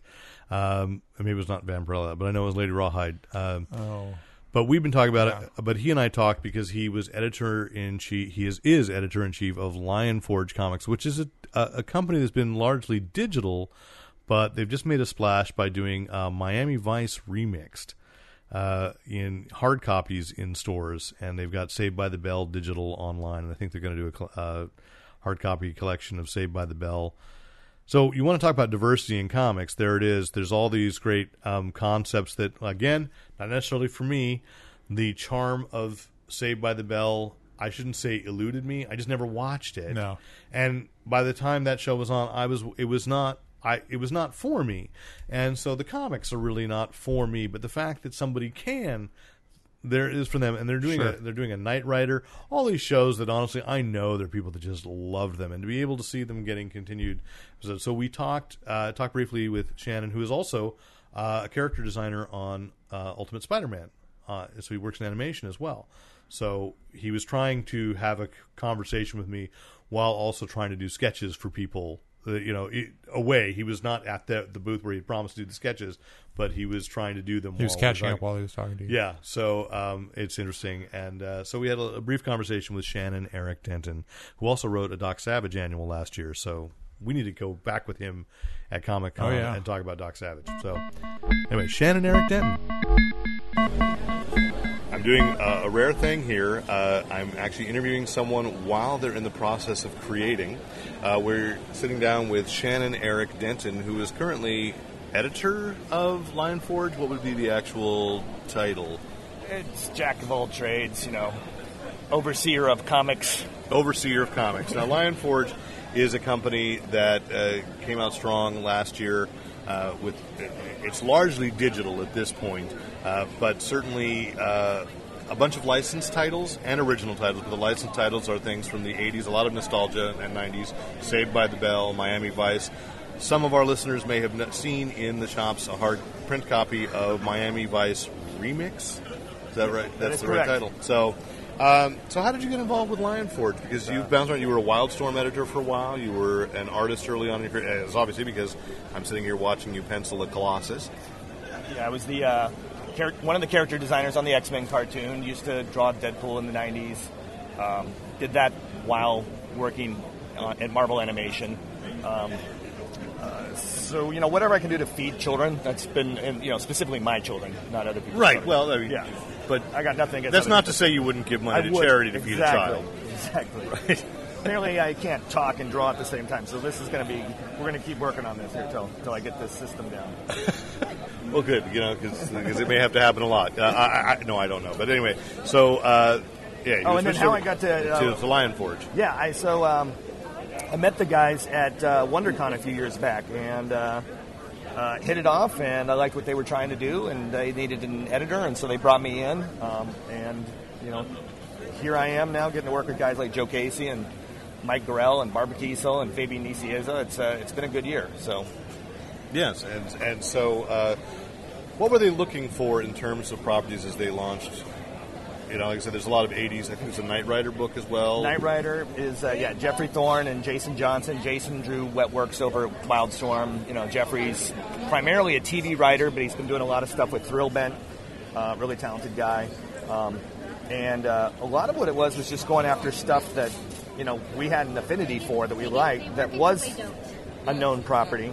Um, specifically because we were a new company, and we wanted people to, you know, be able to, um, you know, uh, it saved us some marketing basically by having having people being aware of the properties. And I recall last year you actually even had Mr. Belding uh, Correct. uh, moderate the panel at, at WonderCon. That was Uh, awesome. Yeah. And then you have, in, in addition to license, some some original stuff, and, and including uh, adventures based on real life people. we interviewed Chavo uh, Guerrero last year. Correct. Yeah, and so and you know some you know it, it, it is a, a, a technique we're borrowing from the '80s where you know Mr. T had his own you know cartoon and TV show, and so um, we're creating original superhero versions of real people like the uh, the Yaya Han book, um, Rampage Jackson, and Chavo Guerrero. Um, you know we're doing books with all of them, um, and it's but it's not just an adaptation of the stuff you already know them from. Right. Okay. Um, so, as one of many on the landscape now in digital, how how has the reception been? The reception's good. It's one of those things where we're we're still growing it. We've uh, we've just launched with Comixology. Um, you know, our timing was such that it was right in the middle of the uh, the, Amazon buy, so it's it's taken a little longer than, than we thought it was going to. But we're there now with with Comixology, so it's it's fun to actually you know have the books out in pretty much every format now. That was the only one we were missing. Um, and uh, uh, you know, we got the print partnership with IDW, which is uh, you know when Miami Vice Remix is coming out. Um, so yeah, there's a lot of there's a lot of cool stuff on the horizon at the moment. Well, great. I want to let you finish this sketch, so thank you for taking a few minutes to talk and draw at the same time. Uh, go. Thank you. That was Shannon Eric Denton. Thank you very much. Well, we thank both Rob and Shannon for uh, taking the time to talk with us. Let's play a little bit of What's in the Bag this week. No musical. My voice is going shot for singing. But uh, Derek, what's, in, the bag? What's, in the bag? Uh, well, you go ahead and start. Go ahead and Oh, say. I get to start. Okay, Uh, so- well, because normally Nate would, So I'm going to start with oh, which he uh, would pick Walking Dead this week. Okay, I would. just want to say that It's almost a Walking Dead cover. it does kind of look like that. oh, walking. it just shows that we're running out of different variations on how to present our characters. But anyway, So this is uh, this is E for Extinction, uh, Battle World, uh, and of course we're in the Secret War- Wars. Um, and the cover and the interior, the art is uh, is really um, stylized by Ramon Villalobos, and we were just talking. It, it looks like. Um, uh, Frank Quitely. Frank Quitely's art is very. It's very. and uh, that's even uh, what you just showed there. That splash page was reminiscent of Xorn's last moments. Yeah. So this is a 495 book. It's pretty thick. Uh, there's a lot going on in here. If you if I was to sum it up on the back of a quarter, We'd be looking at uh, Wolverine's X Men grown up, interacting a bit with the original X Men. So you've got an older, uh, an older group of uh, X Men. You've got uh, kind of an older uh, White Queen and uh, Cyclops, and uh, they kind of make fun of them as as as young people would of older people. Um, interesting stuff. I I remember the X Men events that happened like every summer. There'd be Yeah. a new X extinction, X whatever, and this is indicative of that, but not really the same kind of flavor of it. It really is kind of like. Well, they kind of grown. It's Magneto's old, and he's leading the X Men. Well, and the title E for is for Extinction was out of Grant Morrison and Frank Quitely's run on Yeah. it, which was a really good run that Marvel undid as soon as they left. Yeah, and of course uh, we've got it because it looks like Quitely art. It's easy Yeah. to go back to that. And you know, back when Mar- uh, when And you've uh, got the beast. You've got the they- cat-like beast. That they could surprise that us. they've Yes, done. yes. So All right, I'm going to uh, start with uh, Superman number 41, which is the first issue that Gene Luen Yang Yeah. uh, wrote uh, with John Romita Jr. They gave an interesting, and I'm going to try to write this week in, in one of these evenings. Uh, John Romita Jr. gave an interview about why you know Superman, why Lois would have outed Superman, and how he, he was very adamant that Superman. she, she still hasn't yet. In Oh no, it's flashback. No, it's flashback. We Ah. don't know why yet. Yeah. But the first page is Sure. after he's been outed. We haven't actually seen it happen. Yeah, that's that's yeah, that's the new costume. Yeah. But um, he said, you know, that, that under no circumstances should Lois and Clark get together. And I thought about that, and I realized that's what what I've said about Man of Steel. One of the things that Man of Steel got right is you created Lois Lane and Superman in 1938, and you played to stereotypes of the culture. And now he's right. John Romita Jr. is right. It doesn't make sense that just because they're the two most important characters in the mythos, yeah. that they would necessarily be. And he does. Gene Luen Yang writes a thing where uh, Lois says that there's a there's a character who is uncovered as being a villain, and he says, you know, it's. It, I, I won't say what, how his disguise works, but but it's not even the disguise. Like she's angry that this character was able to disguise himself so simply. Exactly. That's I'm on that page I right know, now. I know. I look, I can see you at home can't see the excitement that that that Rick usually reserves for Easter morning, Christmas morning, and he wants to say something that I'm trying to beat him to saying. Uh, and uh, I was going to interrupt. that uh, you know she she says that, and then she says I'd be really angry at someone who had that kind of secret, and so it's like, well, Gene Luen Yang is laying out why. Yeah. And uh, because who else is? I- yeah, who else has that lame Yeah, it- it's not even that. But I, I thought it was uh, very well written. I'm still bothered by the the super flare of like, oh, we're just using that power like crazy now because we can. And now you can control it a little more too. Yeah. So yeah, but I, I also there's even artwork that is reminiscent. He almost looks like the Eradicator. Like he picks the. he looks the- like he looks like Daredevil. well, sure, because John Romita Jr. Yeah. did that, but but But he looks like Daredevil from the Netflix. but thing. he's leaving Gene Luen Yang, uh, or uh, no, no, Gene Luen Yang has been left with um, these needs to be very creative with. But with Geoff Johns leaving is what I meant to say. Gene Luen Yang now has to have these creative ways around a depowered Superman. How is Superman going to learn to handle a situation where, well, he's going to get beat up. He's feeling Right, pain. right. He's going to, you know, they've already said John Geoff Johns already played around with the idea of he can feel taste. But um, if you want to know why uh, Gene Luen Yang got tapped to write Superman, I just finished uh, reading, and I believe I'm going to get to sit down with him at Comic Con again. Uh, reading his graphic novel from last year from First Second Press, so I'm going to sneak in a recommendation behind because it's old. The Shadow Hero, which is that he had found this very obscure um, small press World War II superhero, where it was one of the few chi- uh, Chinese American uh, comics professionals working who had created this character who was a superhero fighting against the Japanese in China, but likely was not allowed to actually say he had created a Chinese superhero. So he was called the Green Turtle, and he uh, so in his epi- in his adventures, you never see his face. He never explains his origin. characters will always ask, "Well, how did you become the Green Turtle?" And I'll explain when we get back to the turtle shell.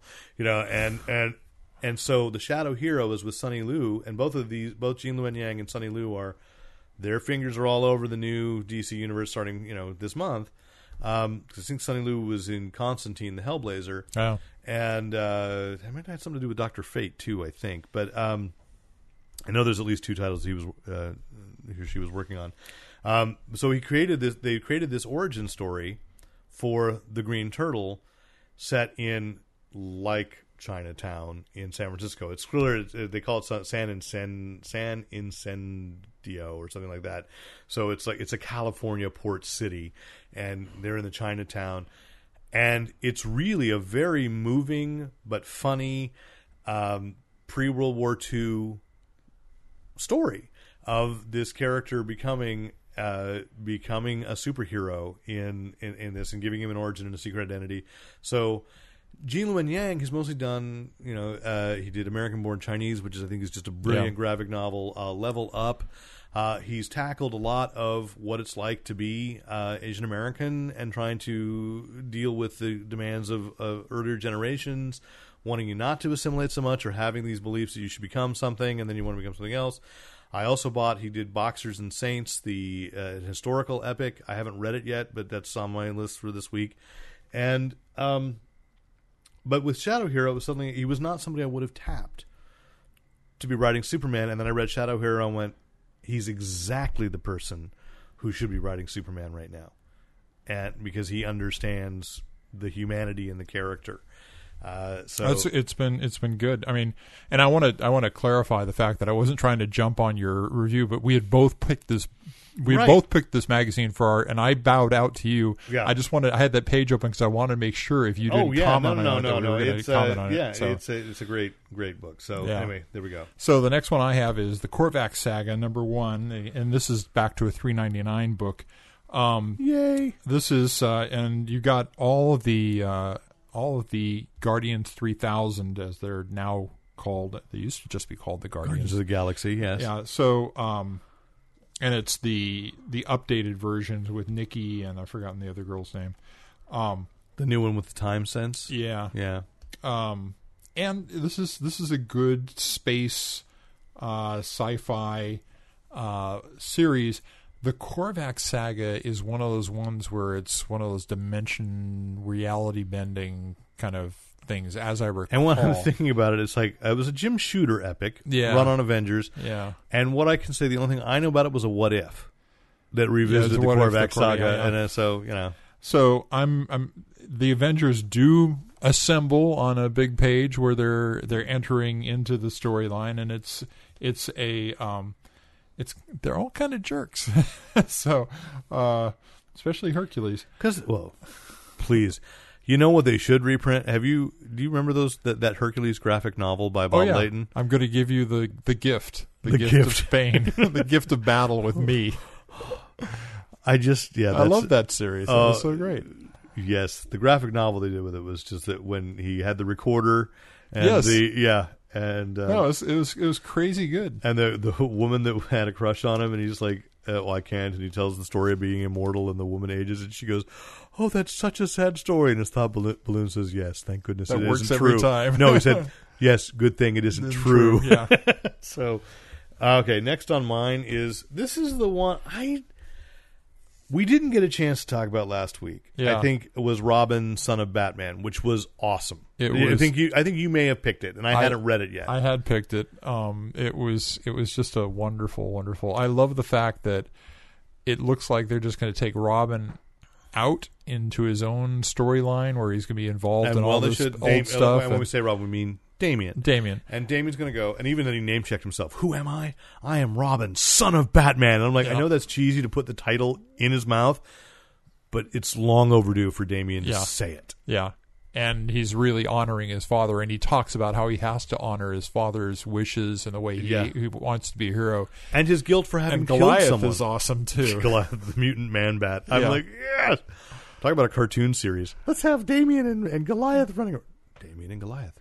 There's a rhythm to it. um, so this week I chose. There's another book, and I and I really don't You know. think that's intentional? I don't know. maybe. Uh, that we'll ask Mick sometime. Yeah. Uh, maybe next week.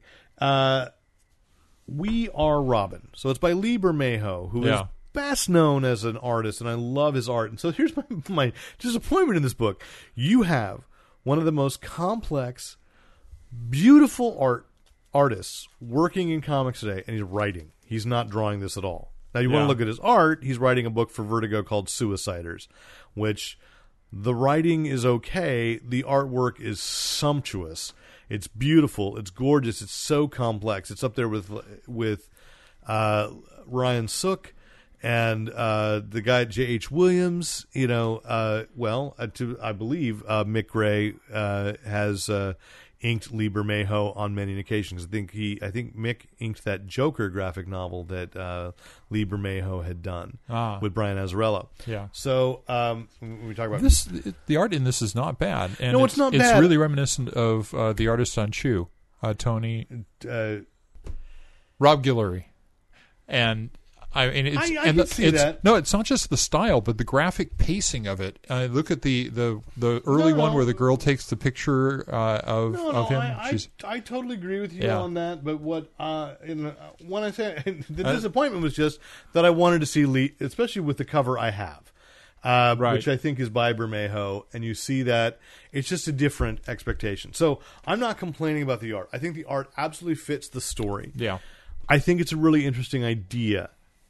I just need to see where it's going to go. And the idea for for We Are Robin is that there is somebody, and it's not Batman. There's there's a team of teens who are adopting the the identity of Robin, and so there's going to be a leak. Now, what I like about the concept, and I really want to see where it goes, is okay. This is a bunch of is that we've if if you follow the thing, which now the TV show Gotham is kind of ruining, but that Gotham that the stakes keep getting raised, that the concept, the identity of the city evolves its defenses. Yeah. It evolves its uh, its champions. So that you had well, you had the Court of Owls running things for a while. Then Scott Snyder, thank you, retconned that in, and and that's not dismissive. I'm saying that's actually that was an interesting idea for the city because Grant Morrison had played around with that a little bit when Batman when Bruce Wayne was traveling through time, and that uh, you have that idea of that identity. Then Batman comes and the villains come and the stakes are raised and more champions rise. And eventually it's going to come that, well, it's going to be the youth without the tragedy, just with the pain of urban living, Right. saying somebody's got to stand up, somebody's got to do something. Oh, there has been a symbol over here. We're just going to take it. Right. We adopt it. So now we are Robin. We're not Yeah. Batman. We are Robin. And because what is Robin in its original? You know, you go back to those that sensational character find of 1940. Uh, going through is he was supposed to be like almost like Peter Pan.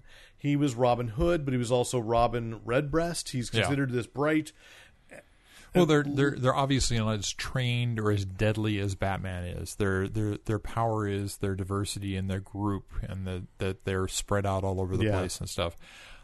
I have to say, I read this and I go, I put it down. I went, I I'm worried that they are not going to be able to come up with an interesting story, an interesting No, enough I'm with you. That's me. my problem. Is I'm go- I'm giving it three. Yeah. Uh, because I think it's an interesting enough idea.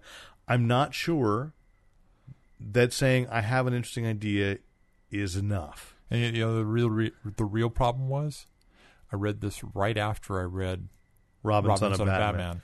And I can see there's a problem. That's a, so think about it. Give it some time. Yeah. that's a comparison. I read them very close. I think I did the exact same thing. Like I went, oh, I haven't read Robin, son of Batman yet, so I read that first, and Yeah. then went, well, I mean, this is a good idea, but they're very different tone. Because the other thing with Robin, son of Batman, is it's really sci-fi.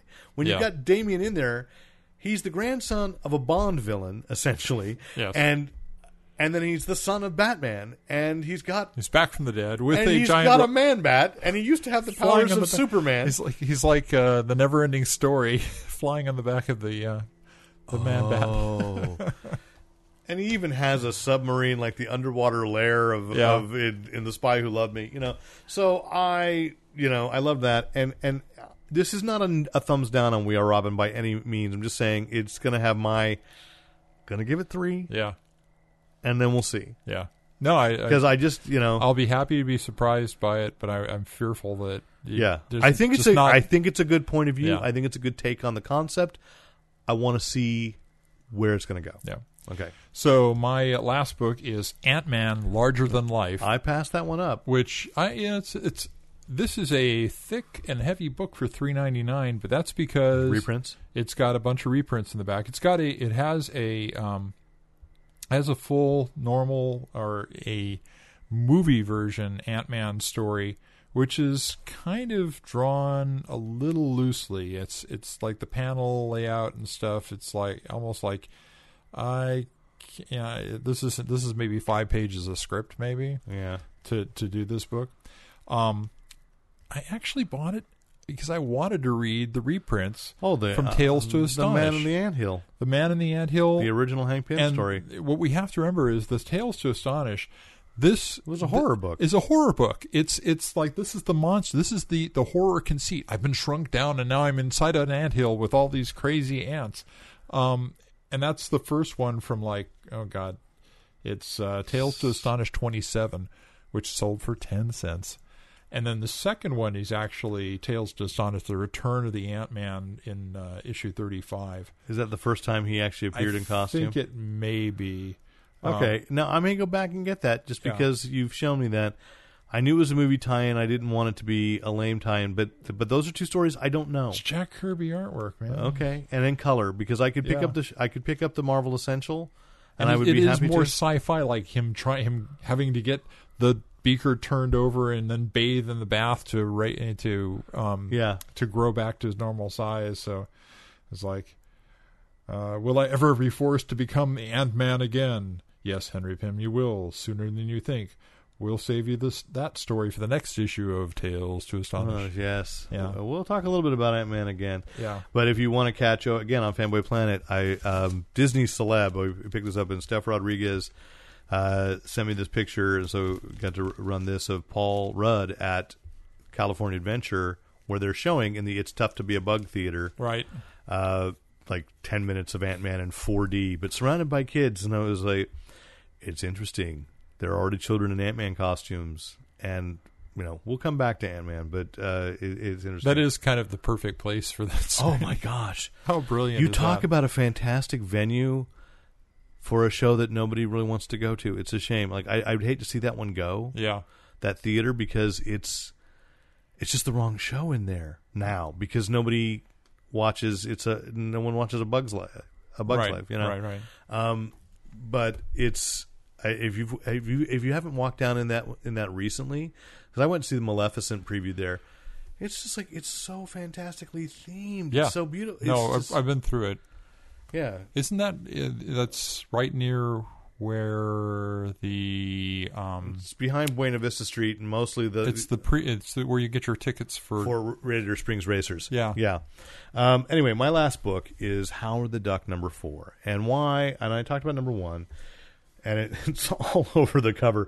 Not a Marvel. Uh, it says a Marvel superhero Secret Wars tie-in, a Deadpool Secret Wars tie-in, Yeah. Not a Secret Wars tie-in. Um, this is worth mentioning because, and I and I mean this. I, I had hoped with that first issue, and I even tweeted out to Chip Zdarsky, who, by the way, has said, "Oh, this Howard is a clone," because remember there was that story where he had been cloned and the Savage Dragon crossed over, and they kidnapped Howard and Beverly and took them into the Image universe. Yes. and they had a clone of, of Howard and Beverly.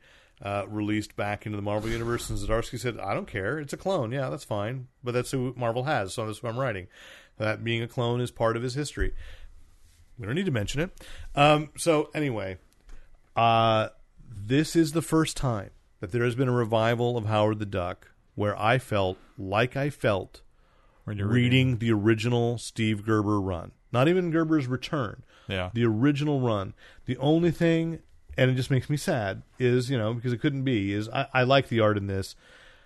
I kept reading the balloons going, this is Steve Gerber. Why don't I have Gene Colan's artwork? And, you know, of course, Gene has un- unfortunately passed away four years ago. Yeah. But that's the artist I most associate with. So it's not Quinones' fault here. The artist uh, uh, that uh, Didn't Brunner do art uh, for him too? yeah, Brunner did the original stuff in Man Thing, his first appearances. Yeah. and I think he did the first issue, but most of Yeah, like from issue of four on. Uh, yeah, so Joe the, uh, Joe is is That's uh, why it worked so well when he when uh, it was vampires because Colan was doing uh, Dracula. Yeah, right, Lives at the same Dracula. Yeah, who showed up again in uh, Battle World. But these are the concepts, like uh, a Doctor Strange who f- sometimes finds. Wong, have you read this? No, I haven't read that he one He sometimes finds Wong annoying, so he tells Wong he's going off on battles. He actually has uh, like a weekly poker game with otherworld demons that he tells Wong he's going to battle, and he's just sitting down for a poker game because Oh, he- it's a battle. because he wants a couple of hours away from Wong going, Do you need anything, Master? and I just love that concept. They've just turned so much on, on on its head and created a new supporting cast so easily, which which and this is what Steve Gerber did so well. Yeah. Respects who these characters are in the mainstream Marvel universe and yet somehow f- makes them funny like oh geez i mean it, they get to the heart of johnny storm in the kirby in the in the lee kirby era um just like you know there's a macguffin here which is just basically like johnny did you know that you had this super weapon and you just sort of lost it well at some uh, and the and- ultimate nullifier. well, no, it's it, it, it's uh, because you have the Infinity Gauntlet, right? Uh, this one, Ah. and, and this is so typically. Uh, oh shoot! Now I can't find the name of it, but um, it, you know that there's an Infinity Gauntlet, but basically, and this is such a, a, a Steve Gerber concept. Zdarsky says there was a gauntlet that was slightly less powerful than the Infinity Gauntlet, so there's another villain trying to gather all the gems of basically adequacy. you know, there's the infinite, and then there's the there's the adequacy gauntlet, and it's such it's such a Gerber concept, Yeah. and it was like I really I read this with a smile on my face, going I I felt like because I really was too young to be reading what Steve Gerber was saying in Howard the Duck back then, but we were reading Mad. Mad was doing that too. You know, it was like, but it made me feel like a kid again, smiling and like I was getting away with something reading this book. And even though the, it wasn't, it's not even that it's all that great a revelation about what life is a satire of life. It was a satire, truly a satire of the Marvel universe. And I knew that they were making that uh, Steve Gerber was making jokes that was poking biting the hand of his masters and I was and I was Yeah. like, you're letting me read that? My my favorite thing that Gerber gave to his readers was the uh, elf, the elf with the gun. No, that was out of man thing. Yeah. That was not a man thing, but it's still Gerber writing. Yeah. and he he had this. It was all about foreshadowing because in, every issue there'd be the the this elf with a gun was coming closer to where the man thing character cast was, Yeah, and so yeah. it'd be different different locations nearby, and coming in, and then finally. Oh no! You know what? I don't think the elf was there. I think the elf was in Defenders when he was I reading think, Defenders. I think, yeah, I think yeah, the, you're right when he was writing Defenders, but it ended with the elf stepping out on the road and getting Get hit killed. by a car. And so it never paid off. It was, no, that was the payoff. It was like not well- all foreshadowing. yeah, no, I know, I know, but but even Howard's creation was that way. That he's writing Man Thing and he goes, "What would be the most d- bizarre Yeah, right. thing to happen in the nexus of all A- a realities?" duck smoking a a cigar. duck smoking a cigar walks out of the swamp. So, I- complaining. and I like that he's he's trapped in a world he's grown accustomed to. So, anyway. Yes. Uh, it just means could we have the Howard the Duck movie now? Yes. Uh, so, so let's get to movies. Let's uh, let's, let's talk through these things because I know we wanted to end a little earlier for ourselves tonight. So we've got big news.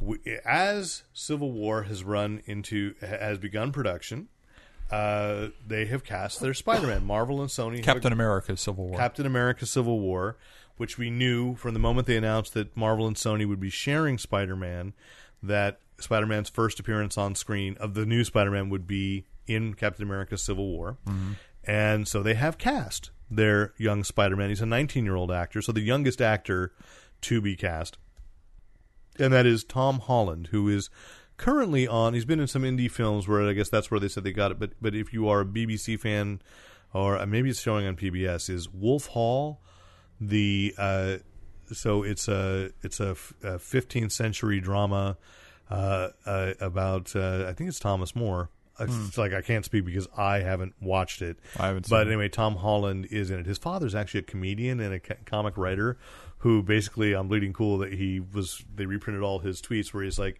"Yep, now the hazards of having a son who is much more famous and successful than you are before he's even you know." Gone to college, uh, so he's like, yeah.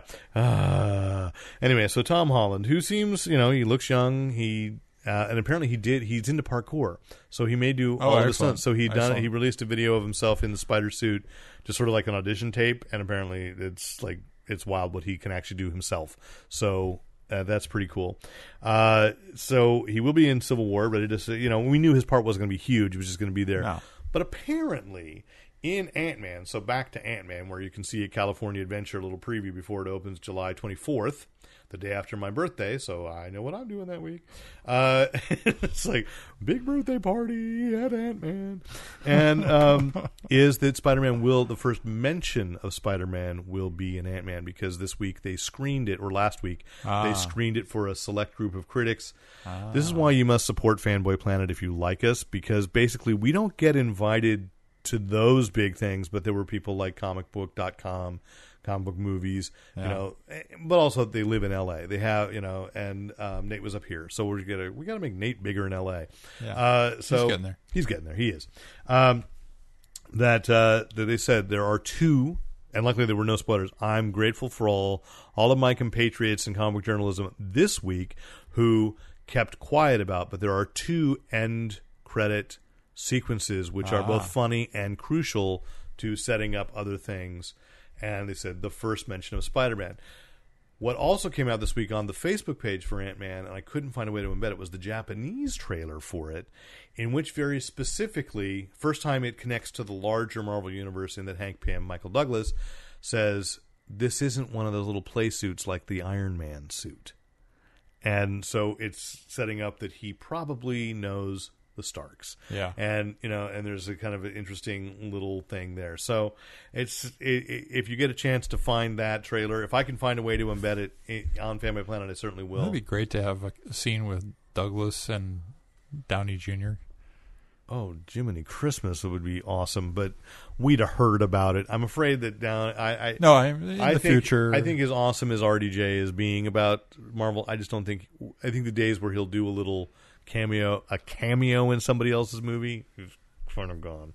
You know, um, we, we'll see. Who knows? But anyway, so we know that Ant-Man's there. The other big rumors uh, this week, it, I had to write a, a longer piece on Star Trek Four, and my eyes are rolling as I say it because everybody's got excited with the news that Star Trek Four is happening before they've even started filming Star Trek Three, or as it's called, Star Trek Beyond.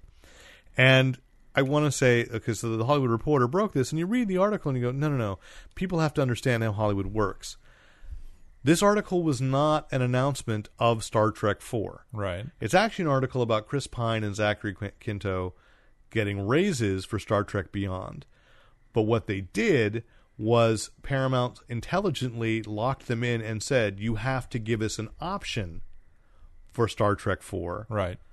at a low price rather than having to having to run the risk of well they fulfilled their Right. We have to renegotiate debatable for four. debatable we'll give you a raise now but if we can hold you to a price similar to this or For the a, a nominal raise above this you know so Right. even it, it makes sense everybody's like yeah star trek 4 has been announced like no they don't know for sure It's like a lease with an option to lease again. yeah, their main goal right now is is Star Trek Beyond one going to be done in time for this 50th anniversary because Yeah. they'd better do that. Yeah. Um, is 2016, and to uh, you know, not only does it have to be done, but will it be good enough to warrant a Star Trek 4? We don't know. But it was an interesting perspective when you think of this. Is and this leads to the other big rumor of the week, which is again just rumor at this point. Maybe by the time this podcast came out comes out, it'll be announced. But um, when Chris Pine started, he the Hollywood Reporter didn't talk about what Zach Quinto was making, but when Chris Pine started, he was paid six hundred thousand dollars to be Captain Kirk in the first Star Trek movie, uh, the first reboot, and uh, nobody really knew who he was. It was like this big. That's the guy you chose to be young William Shatner. If you can think back, as as Yeah. as this cycle always goes, Michael Keaton is Batman. Who's this Chris Pine fellow as Captain Kirk? My iconic, you know, uh, who's the, He's not jowly enough to be Kirk. who's Ben Affleck, you know, uh, as Batman? And it's just over and over. What Christian Bale? Heath Ledger is the Joker. Please, that Right. whole cycle. Right, right. But he only made six hundred thousand, and then he was raised up to three million for the second. But in that time, like they've tried to launch him into Jack Ryan, didn't do so well. But I don't think that was his fault. Just again, I'm no long. I'm so Did that past movie come out? I didn't. Shadow Recruit last year. Yeah. Wow. I'm so past the point they were blaming. I'm, I'm a big Jack Ryan fan. Or I was when I was reading the novels, but uh, the novel's been successful, but they've tried to reboot that now like four times. yeah, You've had four different actors playing him. I've liked each one of the movies for its own reason. and but- they're not they're not bad. They just Yeah. whatever reason haven't sparked. And the thing is, I don't blame actors anymore. I say there's something about the production. yeah, People like you know like Chris Pine well enough. You know, I think he's good because I think I have my problems with the Into the Woods film adaptation, Uh-huh. but his Prince Charming He was really is good. one of the best things about that movie. Yeah. He's he's great in that. And uh, you know, Creek helped. he seems to have a good sense of humor about himself. He seems like a really good guy.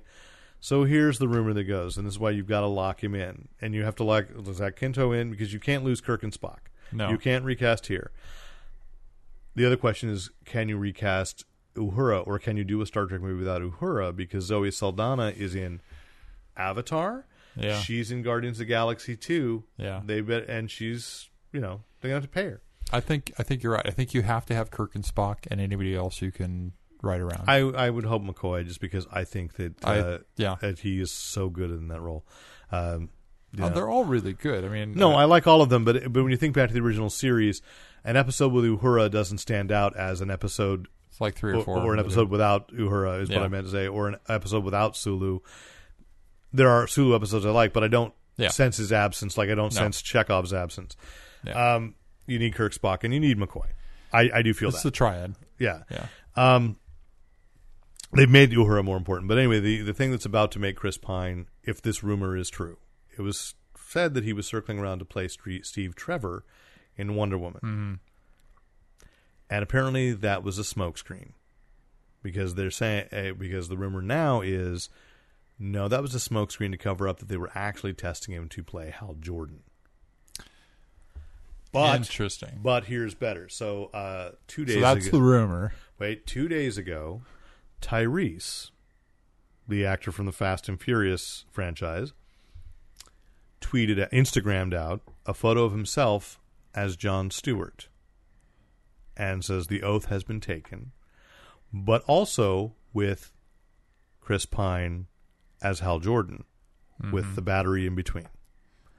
So the logical thing and whether this is the cat this casting is truth if this is the approach they're going to take for the movie we know there's going to be a green lantern reboot. Mm-hmm.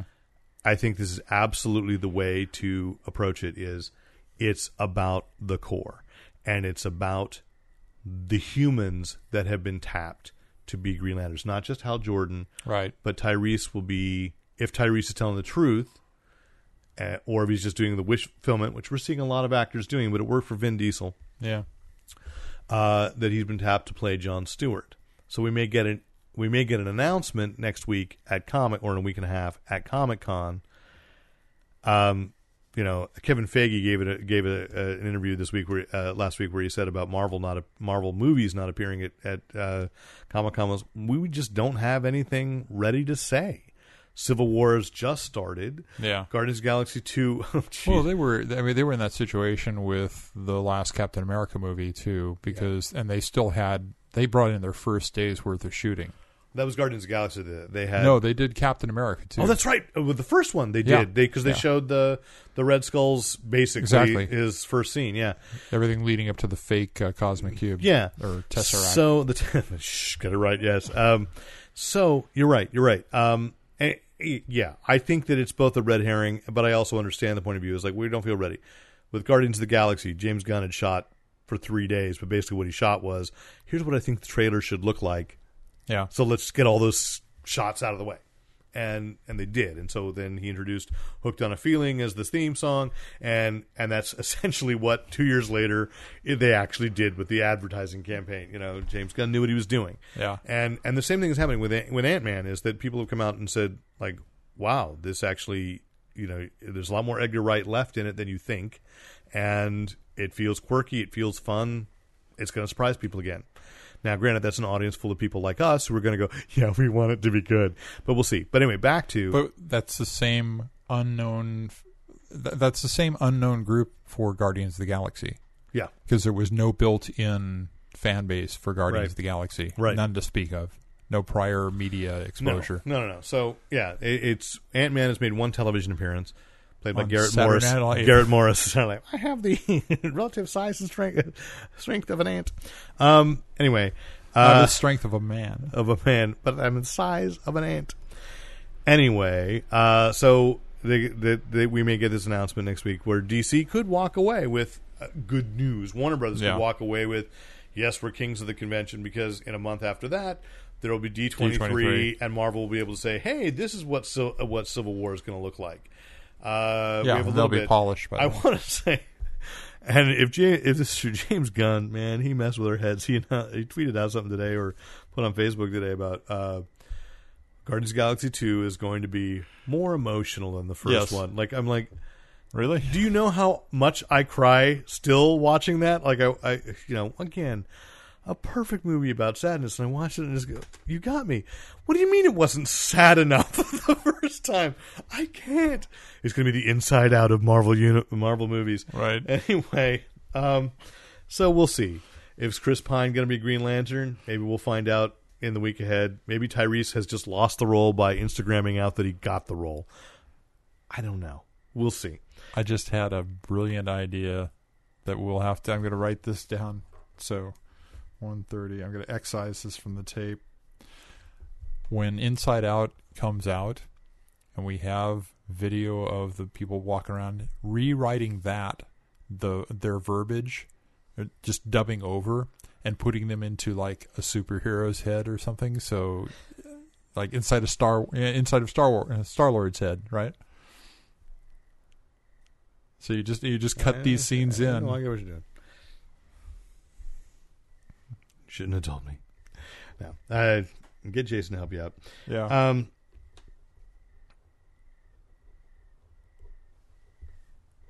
okay. so all that said, let's go into uh, let's touch on uh, we'll do TV. Let's touch on shows that we've watched and get to the news. Uh, so if we if we do the shows we you wanted to talk about that we've watched, then it's we can be faster because we know we want to get to the news. Sure. So you saw the last ship two hour premiere. Yeah, which it- I'm not watching that show. I You freely admit It's really no, good show. So many other shows I need to watch. Do you not think that Arrow probably I need to catch up on Arrow first? I don't know. Yeah, I think I do. I don't know. Um, Arrow's Arrow's been okay, but uh, this last season the the whole No, no, uh, I just need to watch it because of all the Flash stuff. Okay, Anyway, go fine. ahead. Um, they they they ended on a huge cliffhanger at the end of the last season, um, and this season picked up right where Of the last off, ship, of yes. the last ship, and it was a two-hour season premiere. And I, I have to say, it just moved right along. It was just such a skillfully crafted um, adventure movie uh, with really high stakes and a lot of characters in in in peril and and just a prestige cast. The heroes are heroic and they're all you know nobody's superhero. There are no superheroes. It's just they're just People being good. people being the right kind of people. So Now, were you aware that Madefire is doing chapters of of a tie-in story? no. Okay, so now you need to go on to Madefire Okay. Comics and and get those. I think they're on chapter five. So each the last five Fridays, I get a little thing that says, "Oh, you can," you know. And I just realized because I I don't check in with them that often, and when I do, it's like, "Oh, that's always good." I download one or two to see what they're doing now, and then I realize, "Oh, they're in the middle of serializing a last ship story." So Yeah. Rick needs to know. So there you go. But I have to say, my favorite Adam Baldwin is is on this show, and he's like the lieutenant to the the Mhm. captain of the ship, and just like he's just incredibly awesome in this show. I mean, he he is still the you know Adam Baldwin, uh, big hulking Adam Baldwin, but he's allowed to use his. In, he's put in a situation in this in this Mm-hmm. episode where he has to outthink, yeah, and he does it. And then the joy he has when things are going right is just so. Wonderful. I like Adam Baldwin, and I always have. Yeah. Uh, so how about Wayward Pines? Thank you, Fox, again for giving us a good twist and then taking a week off. Yeah. Jerks. I let you watch that fifth episode a couple times, didn't you? No, I only watched it You once. just watched it once. I watched the last part of it a second time. No, just I- before the- I mean, you know, I got it. I, I think uh, again, great. Uh, Great cast. uh, it is. It is. Um, speaking of when you go with Adam Baldwin, oh, from My Bodyguard, Matt Dillon's first film, and I hated Matt Dillon, and I hated Matt Dillon for like ten years because he was so good as a bully, and now I watch him and I go, he needs a superhero franchise, um, you know, because he is just heroic, and I love the twist. I love the emotional arc. I still feel the series sort of built slowly, but by episode five, it's true. Once that twist is there. It's so big, Yeah. and the emotional arc of Matt Dillon's character is so believable. It's really there from the beginning that this is the choice he's going to. And there was that scene where he's, he lays down the law. He says, "I'm here to make sure that nobody dies. I'm going to protect him from so and so and so and so and so and so, and I'm going to protect him from you." You, yeah. I mean that he's he's he is the hero in the sense of Yeah. the hero, and um, I think it's really well done. I think it's really well written, um, and I I see complexity where there are characters that I I'm looking at going like Matt Dillon's son. I'm like I'm not sure what he's going to do. Yeah. I'm scared of this kid's that for this window, kid's fate. scene where he's standing at the window Yeah. and remembering the secret. And and I went, and when he articulated what was bothering him, I, I you know I don't want to spoil that people haven't caught up to it, but when he's articulating that, I- I'm going, yes, you have set that up well. That has that is completely within character, and I understand. Yeah. I totally understand where that kid's coming from. Yep. You know what's ironic in this is that in a little while we're going to have a Twin Peaks show, and we're going to get a lot of people saying Twin Peaks ripped off Wayward Pines. No, because I don't think that's going to be the same answer. the pines are not what they seem. Um, the abbeys. No, are the the, the, the secluded. The Abbeys are not what they seem. Uh, Yeah, no, no, I know. I'm so excited for the Twin Peaks revival. But anyway, uh, so um, we also got an announcement from Marvel over the weekend, and I thank Dave Tapia for for t- tipping us off, bring it to our attention. bring us to our attention, and I should utilize that more often and be able to put that on Fanboy Planet because sometimes, like Marvel has been really good. I want to say about you know contacting us and. Uh, contacting everybody in the press. I'm not saying like I have a special relationship, though I've actually had a couple of exchanges this week about. Well, I'm kind of looking forward to this book. What do you think? And the guy's actually, uh, or I don't even say what do you think, and he actually answered about like a four. He goes, "You're not going to believe what's going to happen with Dazzler. It's great." And I, and I went, "Oh, well, yeah. Uh, thanks for that little interaction." So I'm hoping to meet uh, these guys at, at Comic Con, but. um that it's something that we had kind of figured was because we knew who Daisy was going, Right, You know, right. Or Sky is now Daisy. Uh, that uh, they announced that uh, yeah, Quake. By the way, I, I saw that they've actually been re or being redrawn, and she and Daisy is now given the nickname of Sky within the comics continuity. Yeah, and they were. I'm holding up uh, the latest issue. yeah, of of Agents Shield, of Shield. Agents of Shield. So um, anyway, they announced that they are going that that the season three of Shield is going to be basically Coulson meets encounters the Secret Warriors. Right. And because it has a logo, I will even go along with the suspicion that that's where ABC It's and the same Disney, logo that Marvel had. But A-. ABC and Disney decided what they're looking for is can they create a superhero team show on ABC? Yeah. Because we knew they wanted to do a spin-off. They were going to do Mockingbird. They pulled back from that. They still want to do it because I think you got to watch and look at well over at CW, got Arrow, Flash. They've Yep. got Legends of, of Tomorrow. Yep. There was White Canary. there was rumor of uh, of a Hawk Girl solo series. It was completely kibosh, and I knew that was going to be. It was just too, you know, it was, it's too ambitious too soon. You know, s- spill it. And although I love Grant Gustin, got a Saturn Award for best breakout performance, and he said, like a year and a half ago, I was unemployed, and now I've been the Flash on three different series. It's awesome.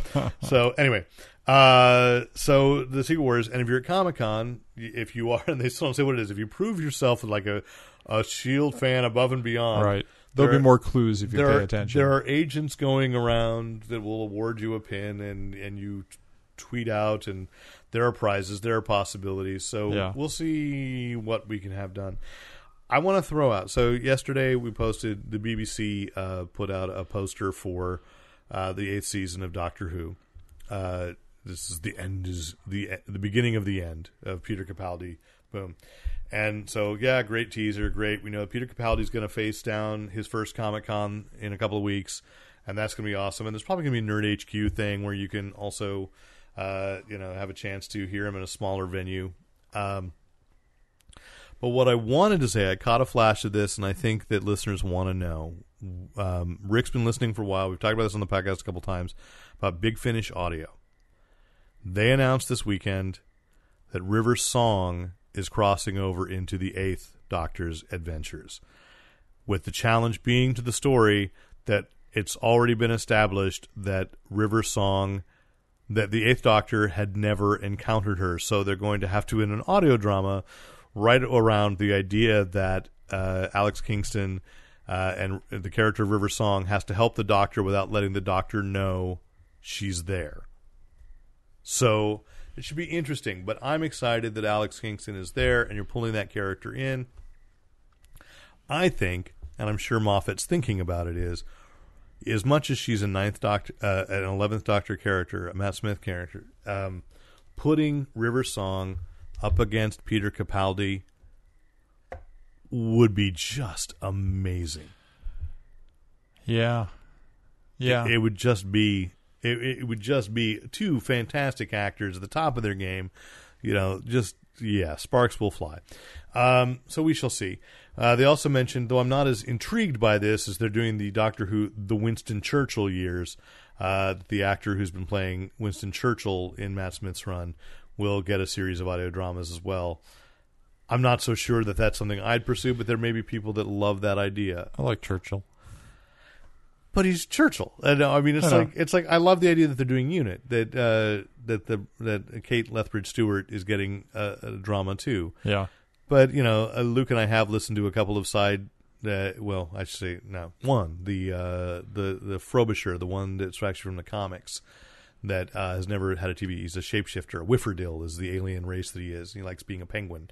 So I bought the audio drama for the Sixth Doctor, the the Maltese penguin, and it's fun. But they don't feel as when you listen to the Eighth Doctor adventures, you feel like you're listening to canon you go off into the side it's not it doesn't feel quite so much so uh, that's just my take but I, don't if you want to listen if these intrigue you please we're letting you know because they do sound interesting i'm most interested in the eighth doctor Yeah. because i still feel you know as most people do mcgann didn't have a shot you know so the eighth doctor gives him that shot and he's been great on all the audio, dramas. He really does. Yeah. He does. He emotes the action. oh he, he's fantastic Yeah. I, i've Um, enjoyed this Uh, one more thing I wanted to uh, throw out there is the BBC America is now playing um, Jonathan Strange and Mr. Norrell. oh yeah i haven't watched that yet and I've been watching the British ones, uh, so they're like three ahead of, of the BBC. of bbc america of BBC America, and it's just it's if Susanna Clarke's novel is thick and rich, and Yeah. it's all about uh, the resurgence of English magic during the Napoleonic Wars and how the how they they Yeah. it's an alternate history. Um, but the actors are wonderful. The special effects are sparse and and really quite cool. The characterizations, the pacing, everything. Um, this is a, this is a series to get wrapped up in. Um, As most that I've read on it say that, that Yeah. this is maybe one of the best things that the BBC has ever done. So um, I'm, I'm for it. Well, let's wrap up here because you know it's uh, we're almost uh, we're actually just a minute over the point we set for ourselves. We wanted to be done. Yeah. Uh, so we thank you uh, once again. If you've got any questions, compliments, commentary, criticism, something you want us to talk about, uh, just a question you want to ask, write to us at editor at fanboyplanet.com. Course, again, iTunes, Stitcher, Podbay, uh, however you're listening to us, let us know as well, again, and uh, uh, subscribe to us that way. Uh, subscribe to us through our RSS feed uh, and uh, rate us and tell your friends. Again, you know, I, I put this plea out there. If you like what we're doing, please let other people know it. Um, and say, hey, you might be interested in it too. We appreciate the word of mouth. We really do. And uh, so, of course, if you if you want to, hey, you want to get uh, Jonathan Strange and Mister No, uh, Jonathan Strange? No? Jonathan, Jonathan Strange and Mr. Mr. Norrell. Uh, you know, uh, want to pick that book up? Say, why don't you use the handy dandy uh, Amazon link if you There can't go. find it at your local store? Um, you know, uh, Amazon link, or and of course, if you want to support us directly, please uh, donate to uh, the PayPal link that is there as well. Uh, so, I'm Derek McCaw, editor in chief of FanboyPlanet.com. And I'm Rick Brett Snyder reminding you to Use your powers only for good. And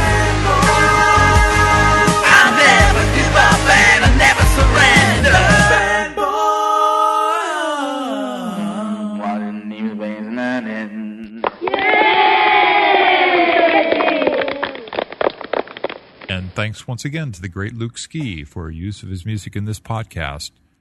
Visit Luke Ski at www.thegreatluke, L-U-K-E-S-K-I, dot com.